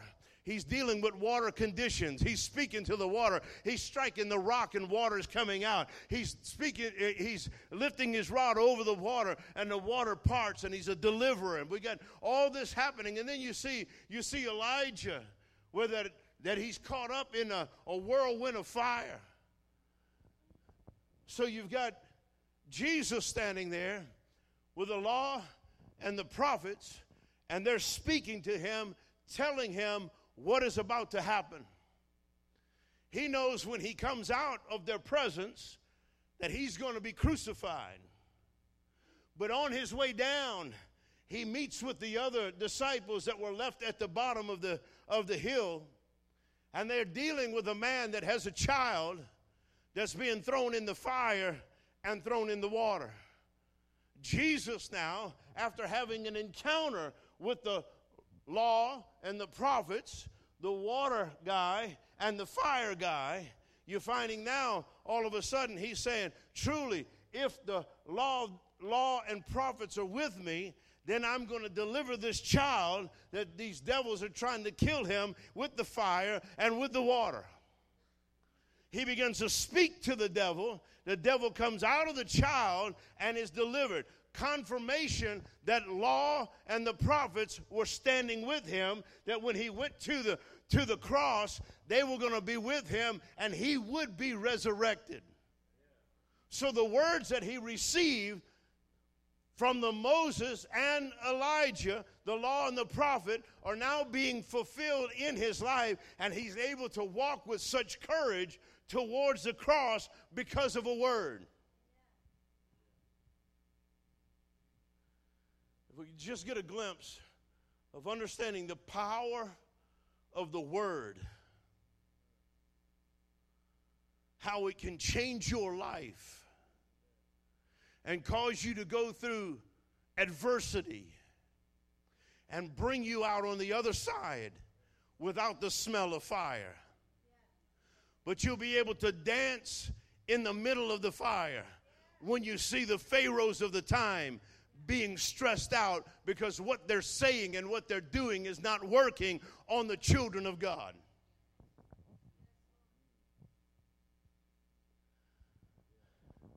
What is the word that's been given to you?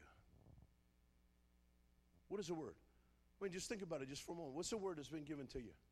Some people might say, well, I'm getting to the age right now, I need to slow down a little bit. Has the word been fulfilled? You don't need to slow down. You don't need to slow down. You see, the word, the word that's been given in this house is transition, but it's a word to bring you into success on a whole different level. Making sense? Because of a word. Because of a word that's in this man's heart, because of a word that's in his son's heart, because of a word that's in this family, there's going to be a shaking that's going to take place in Poplar Bluff that's going to cause people to come to the kingdom of God, not to a religious experience, but to an encounter in relationship with our Lord Jesus Christ. There's enough religion, and religion is destroying things. Religion is killing things. We need a relationship with God, and we need to understand what the prophets are saying. You got prophets in this house that can prophesy and can begin to speak and say, Yeah, you in the right place, but you might be doing the wrong thing. And if you adjust some things here, it's going to accelerate your life. I wish, I wish, I wish in my time of learning and ministry that I would have had someone in my life in the past that says, You're doing it right, your heart's right. But if you change some things here, it's going to cause you to have different exposure there. Making sense? We went to Brownsville. Brownsville opened up a door. Here we are, speakers. I'm a youth pastor at the time. A youth pastor coming to speak to 2,500 senior pastors. In that room, there was more forgotten than I had ever learned. And I'm speaking, and we, we're talking and saying, wow, why us? Why are we being exposed? to- Why, why, why some of the people that we've been around? Why being exposed to some of the people we've been exposed to? I'm not talking about. I'm not talking about little things. I'm talking about major people in the kingdom of God. Come and ask us to do some meetings with them. I'm, I'm just, I'm just a, a little church. Why, why us? I wish I would have had somebody to tell me why you're being exposed to all these different ones. I would be further along and I would have paid more attention to the ones that were in my life at the time and drawn out more of them so that I could walk along in a greater dimension. Let me tell you, all you pastors, all you evangelists, all of you missionary people, there are young people that you can impart to. Don't hold what you have, impart it into their life. Give them everything that you've got in their in your life and give them more. Let them draw out of you everything that they can draw out of you. I believe in placing a demand on the anointing. The woman that had the issue of blood, she said within herself, if I can just touch the hem of his garment, I'll be made whole. And what happened? Jesus turned and said, Somebody touch me. And the disciples are mocking him and saying, Who touch how, how can you say somebody's touching you? These people are thronging you, they're pushing, they're shoving. How can you say that? He said, I felt virtue come out of me. Somebody pulled out of me what they needed, and he found the woman and he said, Woman, your faith has made you whole. All you pastors, all you evangelists, all you missionary people, get get young people around you. Don't turn them away. You get, let them sit in front of you and let them draw out of you things that you don't even know that's inside of you. Why? Because there's a word in them that they need to fulfill, and they need a fast acceleration in their life so they can meet and to do what God's called them to do in the times that we're living in. And it's not that yours is over with. You're just beginning because there is a crop of young people that are coming up that need people that have a little bit of gray hair, that have a little bit of life experience, that have a little bit of weariness, have a little bit of war that they've been through, that walk with a limit, that limp, that has a few scars in their life, to begin to show them how they can intercede, how they can pray, how they can move into the heavenlies without having the casualties that our generation has encountered. Uh, well, all this came out different in my mind than what it's come out here. But my challenge for you is this God, give us the wisdom how to handle a move of your spirit. I wondered why did Toronto revival slow down? Why aren't people lining up at Brownsville's door right now? What happened? What happened? I think it was bad management. I'm not talking about people. I think that they didn't know what they had and didn't know what to do with it, what they had.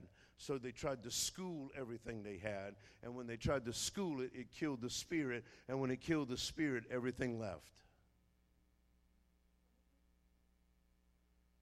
God, give us the wisdom how to handle our city. Give us the wisdom how to handle the move of your spirit. Give us the wisdom how to handle the word that you have entrusted in our life so that we can overcome every obstacle and every principality and power that is over our region so we can have an open heaven. Open up heaven. We sing about it. Open the portals of heaven. What do you do when you get it? It's like that little chihuahua chasing that German shepherd down the street, yapping, yapping, yapping. What are you going to do with him when you catch him?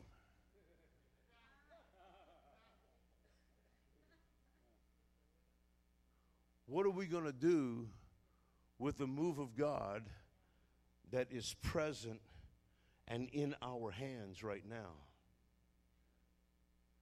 Are we going to treat it from an avenue or from a perspective of pain that we've gone through? Or can we get beyond our pain or our opinion and receive it how God wants us to receive it? So we can move with the cloud and allow His presence to fill our life. That when people walk in the doors, they're receiving their healings before anybody touches them. They're falling on their knees, repenting before an altar call is made. Why? Because the presence of God in the place, and we have learned how to handle the presence of God and entreat Him so that we can have everything He wants us to have and to do everything He wants us to do.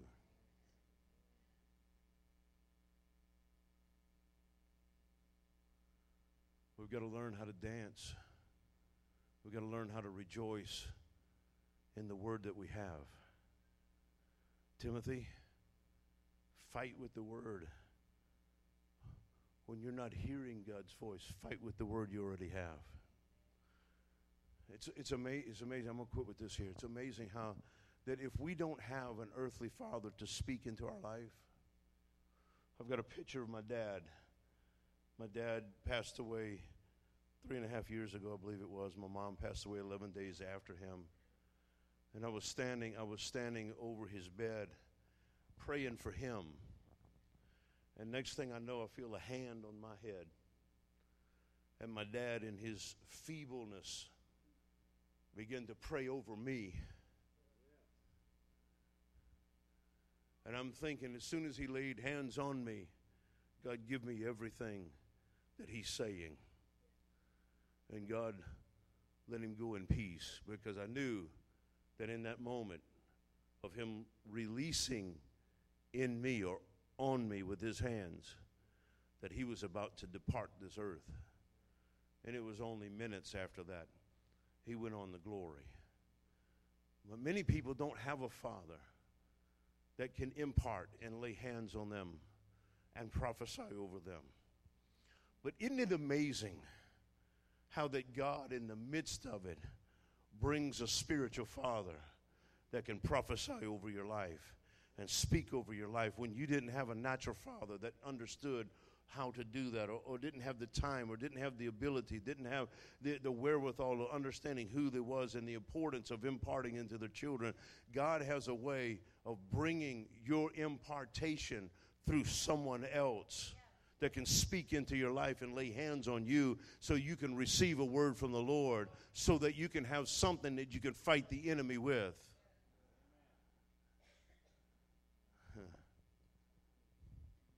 I don't know if I did okay in this.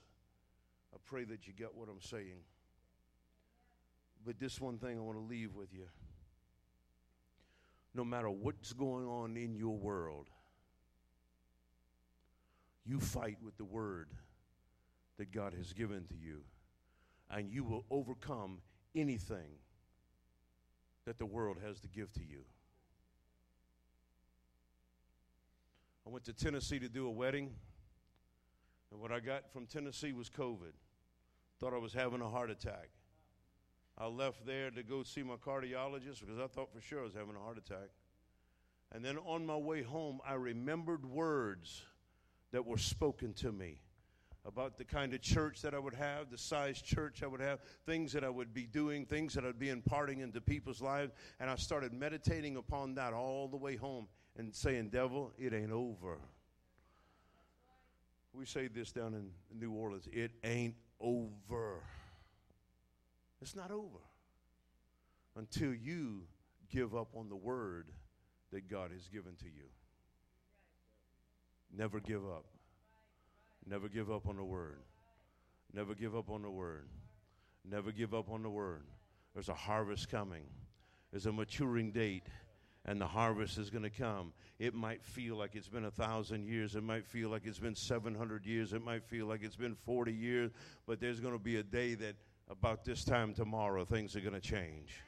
And some of you that have come to this meeting, when you get home, you're going to see those things that you've been fighting for is going to meet you, and you're going to see miracles begin to take place and manifest itself in a way that all the provisions that you needed is going to come to your door. All the things that you need to establish what God has called you to establish. It's not something that you're going to have to work hard for. Uh, it, it's something that God is going to bring into your life, and it's going to astound you, and you're going to say, "We haven't seen it like this before." We haven't seen it like this before. God's about to do there's there's miracles in this room right now.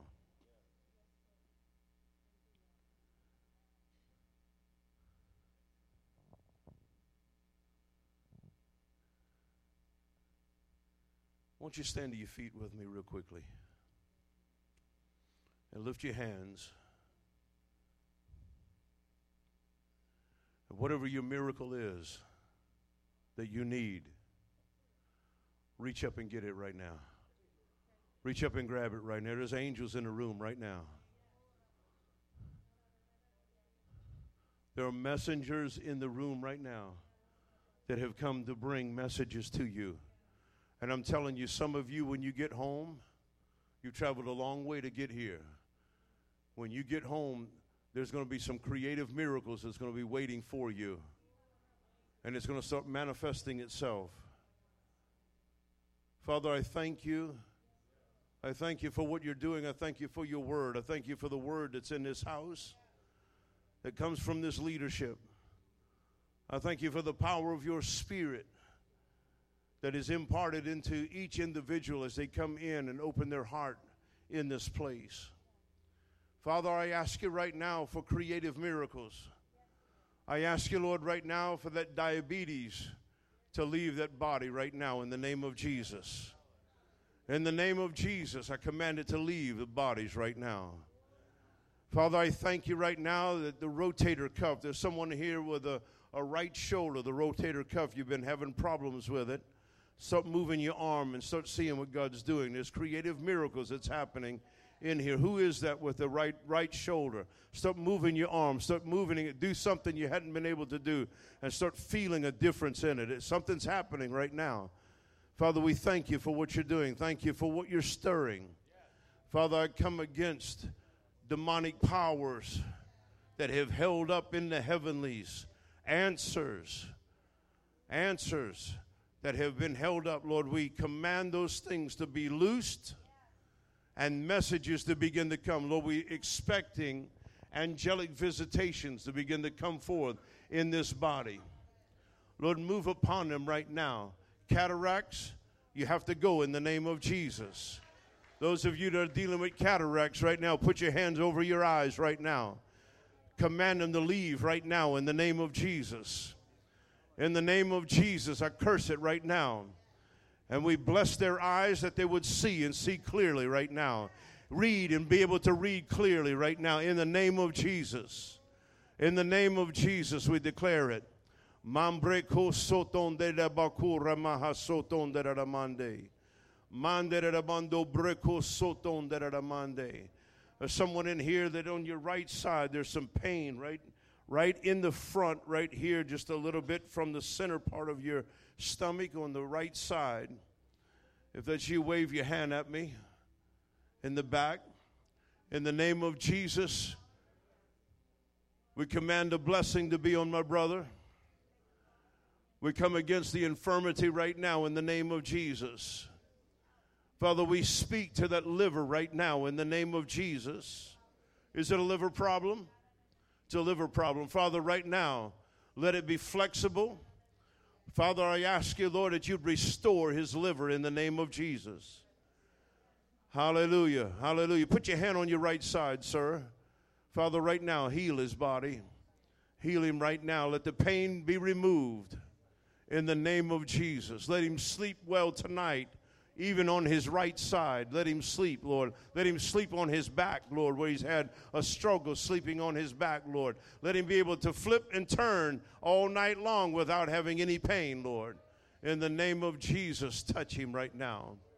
Hallelujah, hallelujah. I just felt something come into the room. I tell you, there's angels in the place right now. Hallelujah. Hallelujah. Or someone, someone has a, a, a valve in the heart that's giving you some problems. You got a bad report on a valve. Is that uh, someone wave at me if that's you? That you? Anybody else? Anybody else? Father, right now, reach your hands towards the man in the blue shirt. Father, we command this valve to operate properly. Father, right now, in the name of Jesus, our Savior, heal his body right now. Open that thing up, oh God, Father, where that it's been been dragging and calcium has been uh, uh, gathering around it. Lord, we, we command it to be loosed right now. And the next time that he's at the doctor's office and has some kind of uh, uh procedure, not a procedure, but some kind of investigation about it, they're going to say, We don't know what happened, but everything's okay. Amen. In the name of Jesus, we declare it over him. Hallelujah. Hallelujah. Somebody give a good shout right now. Amen. Amen. Come on, come on, clap your hands. It don't cost you nothing to clap your hands.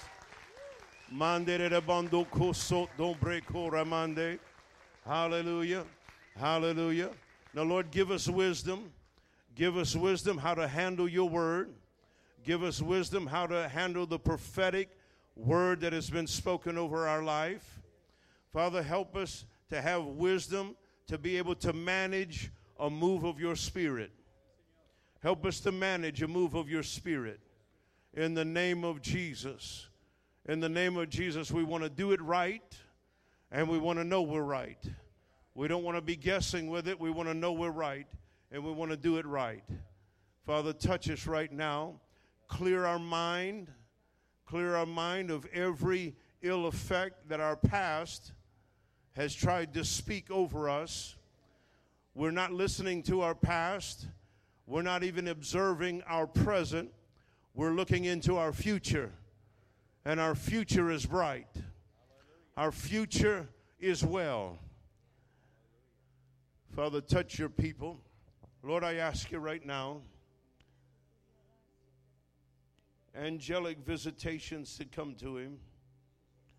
Let your presence come upon this family like never before.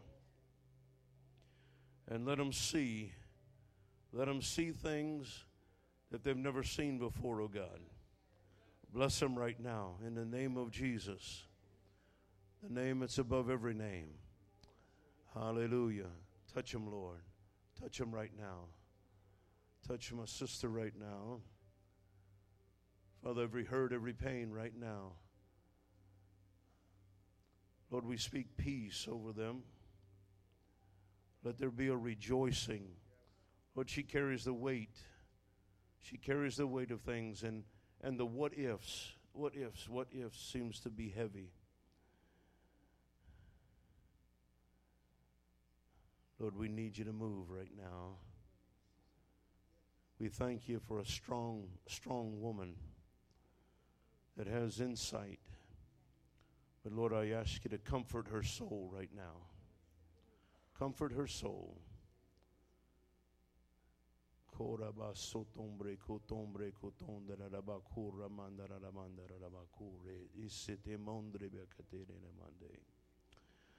Hallelujah. Hallelujah. Touch her, Lord. Touch her, oh God. Thank you, Father, for what you're doing. Thank you, oh God. Hallelujah. Hallelujah. Hallelujah. We're going we're to see in times coming uh, little children prophesying, speaking the word of God, and some adults are going to be afraid of what they're about to expose. It's about to start happening. Fight a good fight and let God fulfill the harvest for your life. Amen. Yeah. I want to say something to this little young man right here who carries such a prophetic legacy on his life at such a young age. It's just all over him and it's it's generational.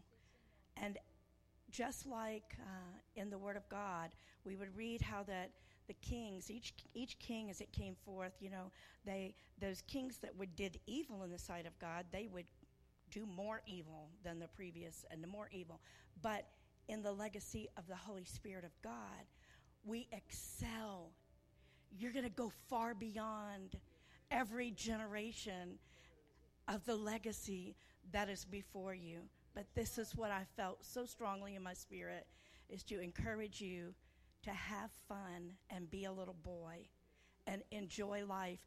The passion for the move of the Spirit is so on you that if you've not already begun to hear God's voice, you will be soon and having visitations of the Holy Spirit.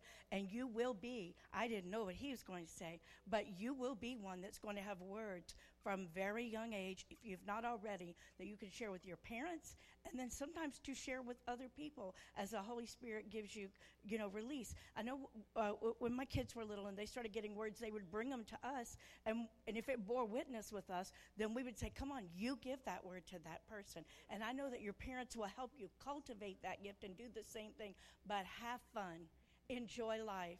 So many times, preachers' kids, as my husband hit on a while ago, the, the expectation of us to be perfect is such a heavy expectation that it's hard for us to feel like we can just be normal and just maybe have an attitude one day. I'm not telling you it's okay to have a bad attitude, but it's okay to be real. It's okay to be real. And, and to forgive yourself if that happens and let the Holy Spirit work in you to cultivate it better. But play ball, have fun. I don't know Y'all play soccer or whatever y'all do. Have fun. And in the places where you're having fun serving God, He will open opportunities for you to minister to others. Other families will watch you and they will say, Wow, I wish my little son had in his life what he has. And it can draw them to the kingdom of God. You know, one of the things in what Garland was sharing tonight in the Word, and he was talking about um, I believe it was Abinadab. I got the names maybe mixed up. I should know all this because I, I, grew up, you know, on chewing my uh, uh, teething on the pew, you know, because church is all we've ever known. But I believe it was Abinadab that that was said that the children grew up with the Ark of the uh, Covenant there and around. Is that what you said? I know we went to the house of Obed Edom, and all that Obed Edom had was blessed, but prior to that, it was in Abinadab, right? Okay we have to be careful that we don't become so comfortable and our children so comfortable with the anointing and the presence of God. When there are churches they haven't heard a prophetic word ever or maybe not in years. They're not accustomed to that. We want it to be the norm but we want them also to honor that. Oh we got to teach them to honor that and it's a challenge when it's your norm it's your everyday. We grew up seeing altars filled blind eyes open, all those things, and it can become commonplace. I remember the first time, I'll say this and I'll turn it to you. I'm not the one preaching tonight, but I'll say this. The first time that we visited the Brownsville Revival, they asked me to get up and say something and to greet the people. And I was such a nervous wreck because, for many reasons, but I won't go into. But I stood there and I said, you know, all that keeps coming to me is to be a pyromaniac I said, a pyromaniac has an irresistible urge to go around sparking fires. Now we've got matches for you when you walk out today. No, I'm teasing. It was a joke. It was a joke. It was a joke. Uh, to spark fires in the spirit, what we have received, we have the responsibility, you and I, not to let the fan, the, the flame die down.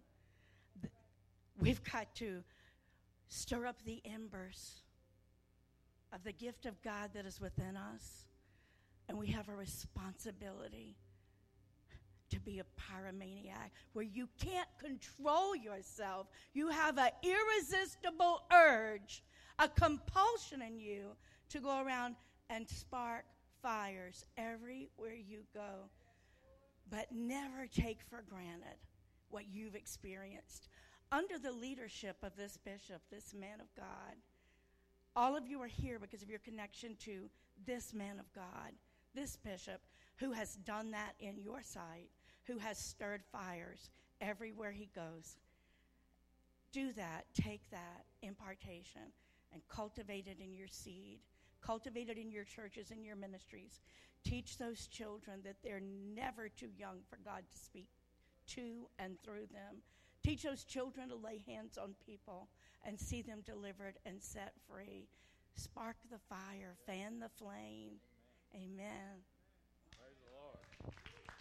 Hallelujah. Y'all receive something tonight? I think so. Well, let's give the Lord a praise. Just lift your hands one more time. Hallelujah. We give you praise. We thank you, Lord, for your goodness to us. We thank you, Lord, for your outpouring upon us. We thank you for your Holy Spirit and the sweetness of your presence. Now be with us as we go. In Jesus' name, amen. Tomorrow morning, Brother Richard Jones, Brother Isaac Gutierrez, and we'll have lunch here again tomorrow. And then we'll have the banquet that's at the Westwood Banquet Center. It's next to Fazoli's across from the El Acapulco, which is funny because we got Casa Grande going to cater it for us with the fajitas. So, anyway, we're going to have a good time all day. Come on. Amen. God bless you. Be friendly. I don't know if you're going to make it to Applebee's, though. I think it's already 10 after 10. 10 15's coming in five minutes. Uh, hallelujah.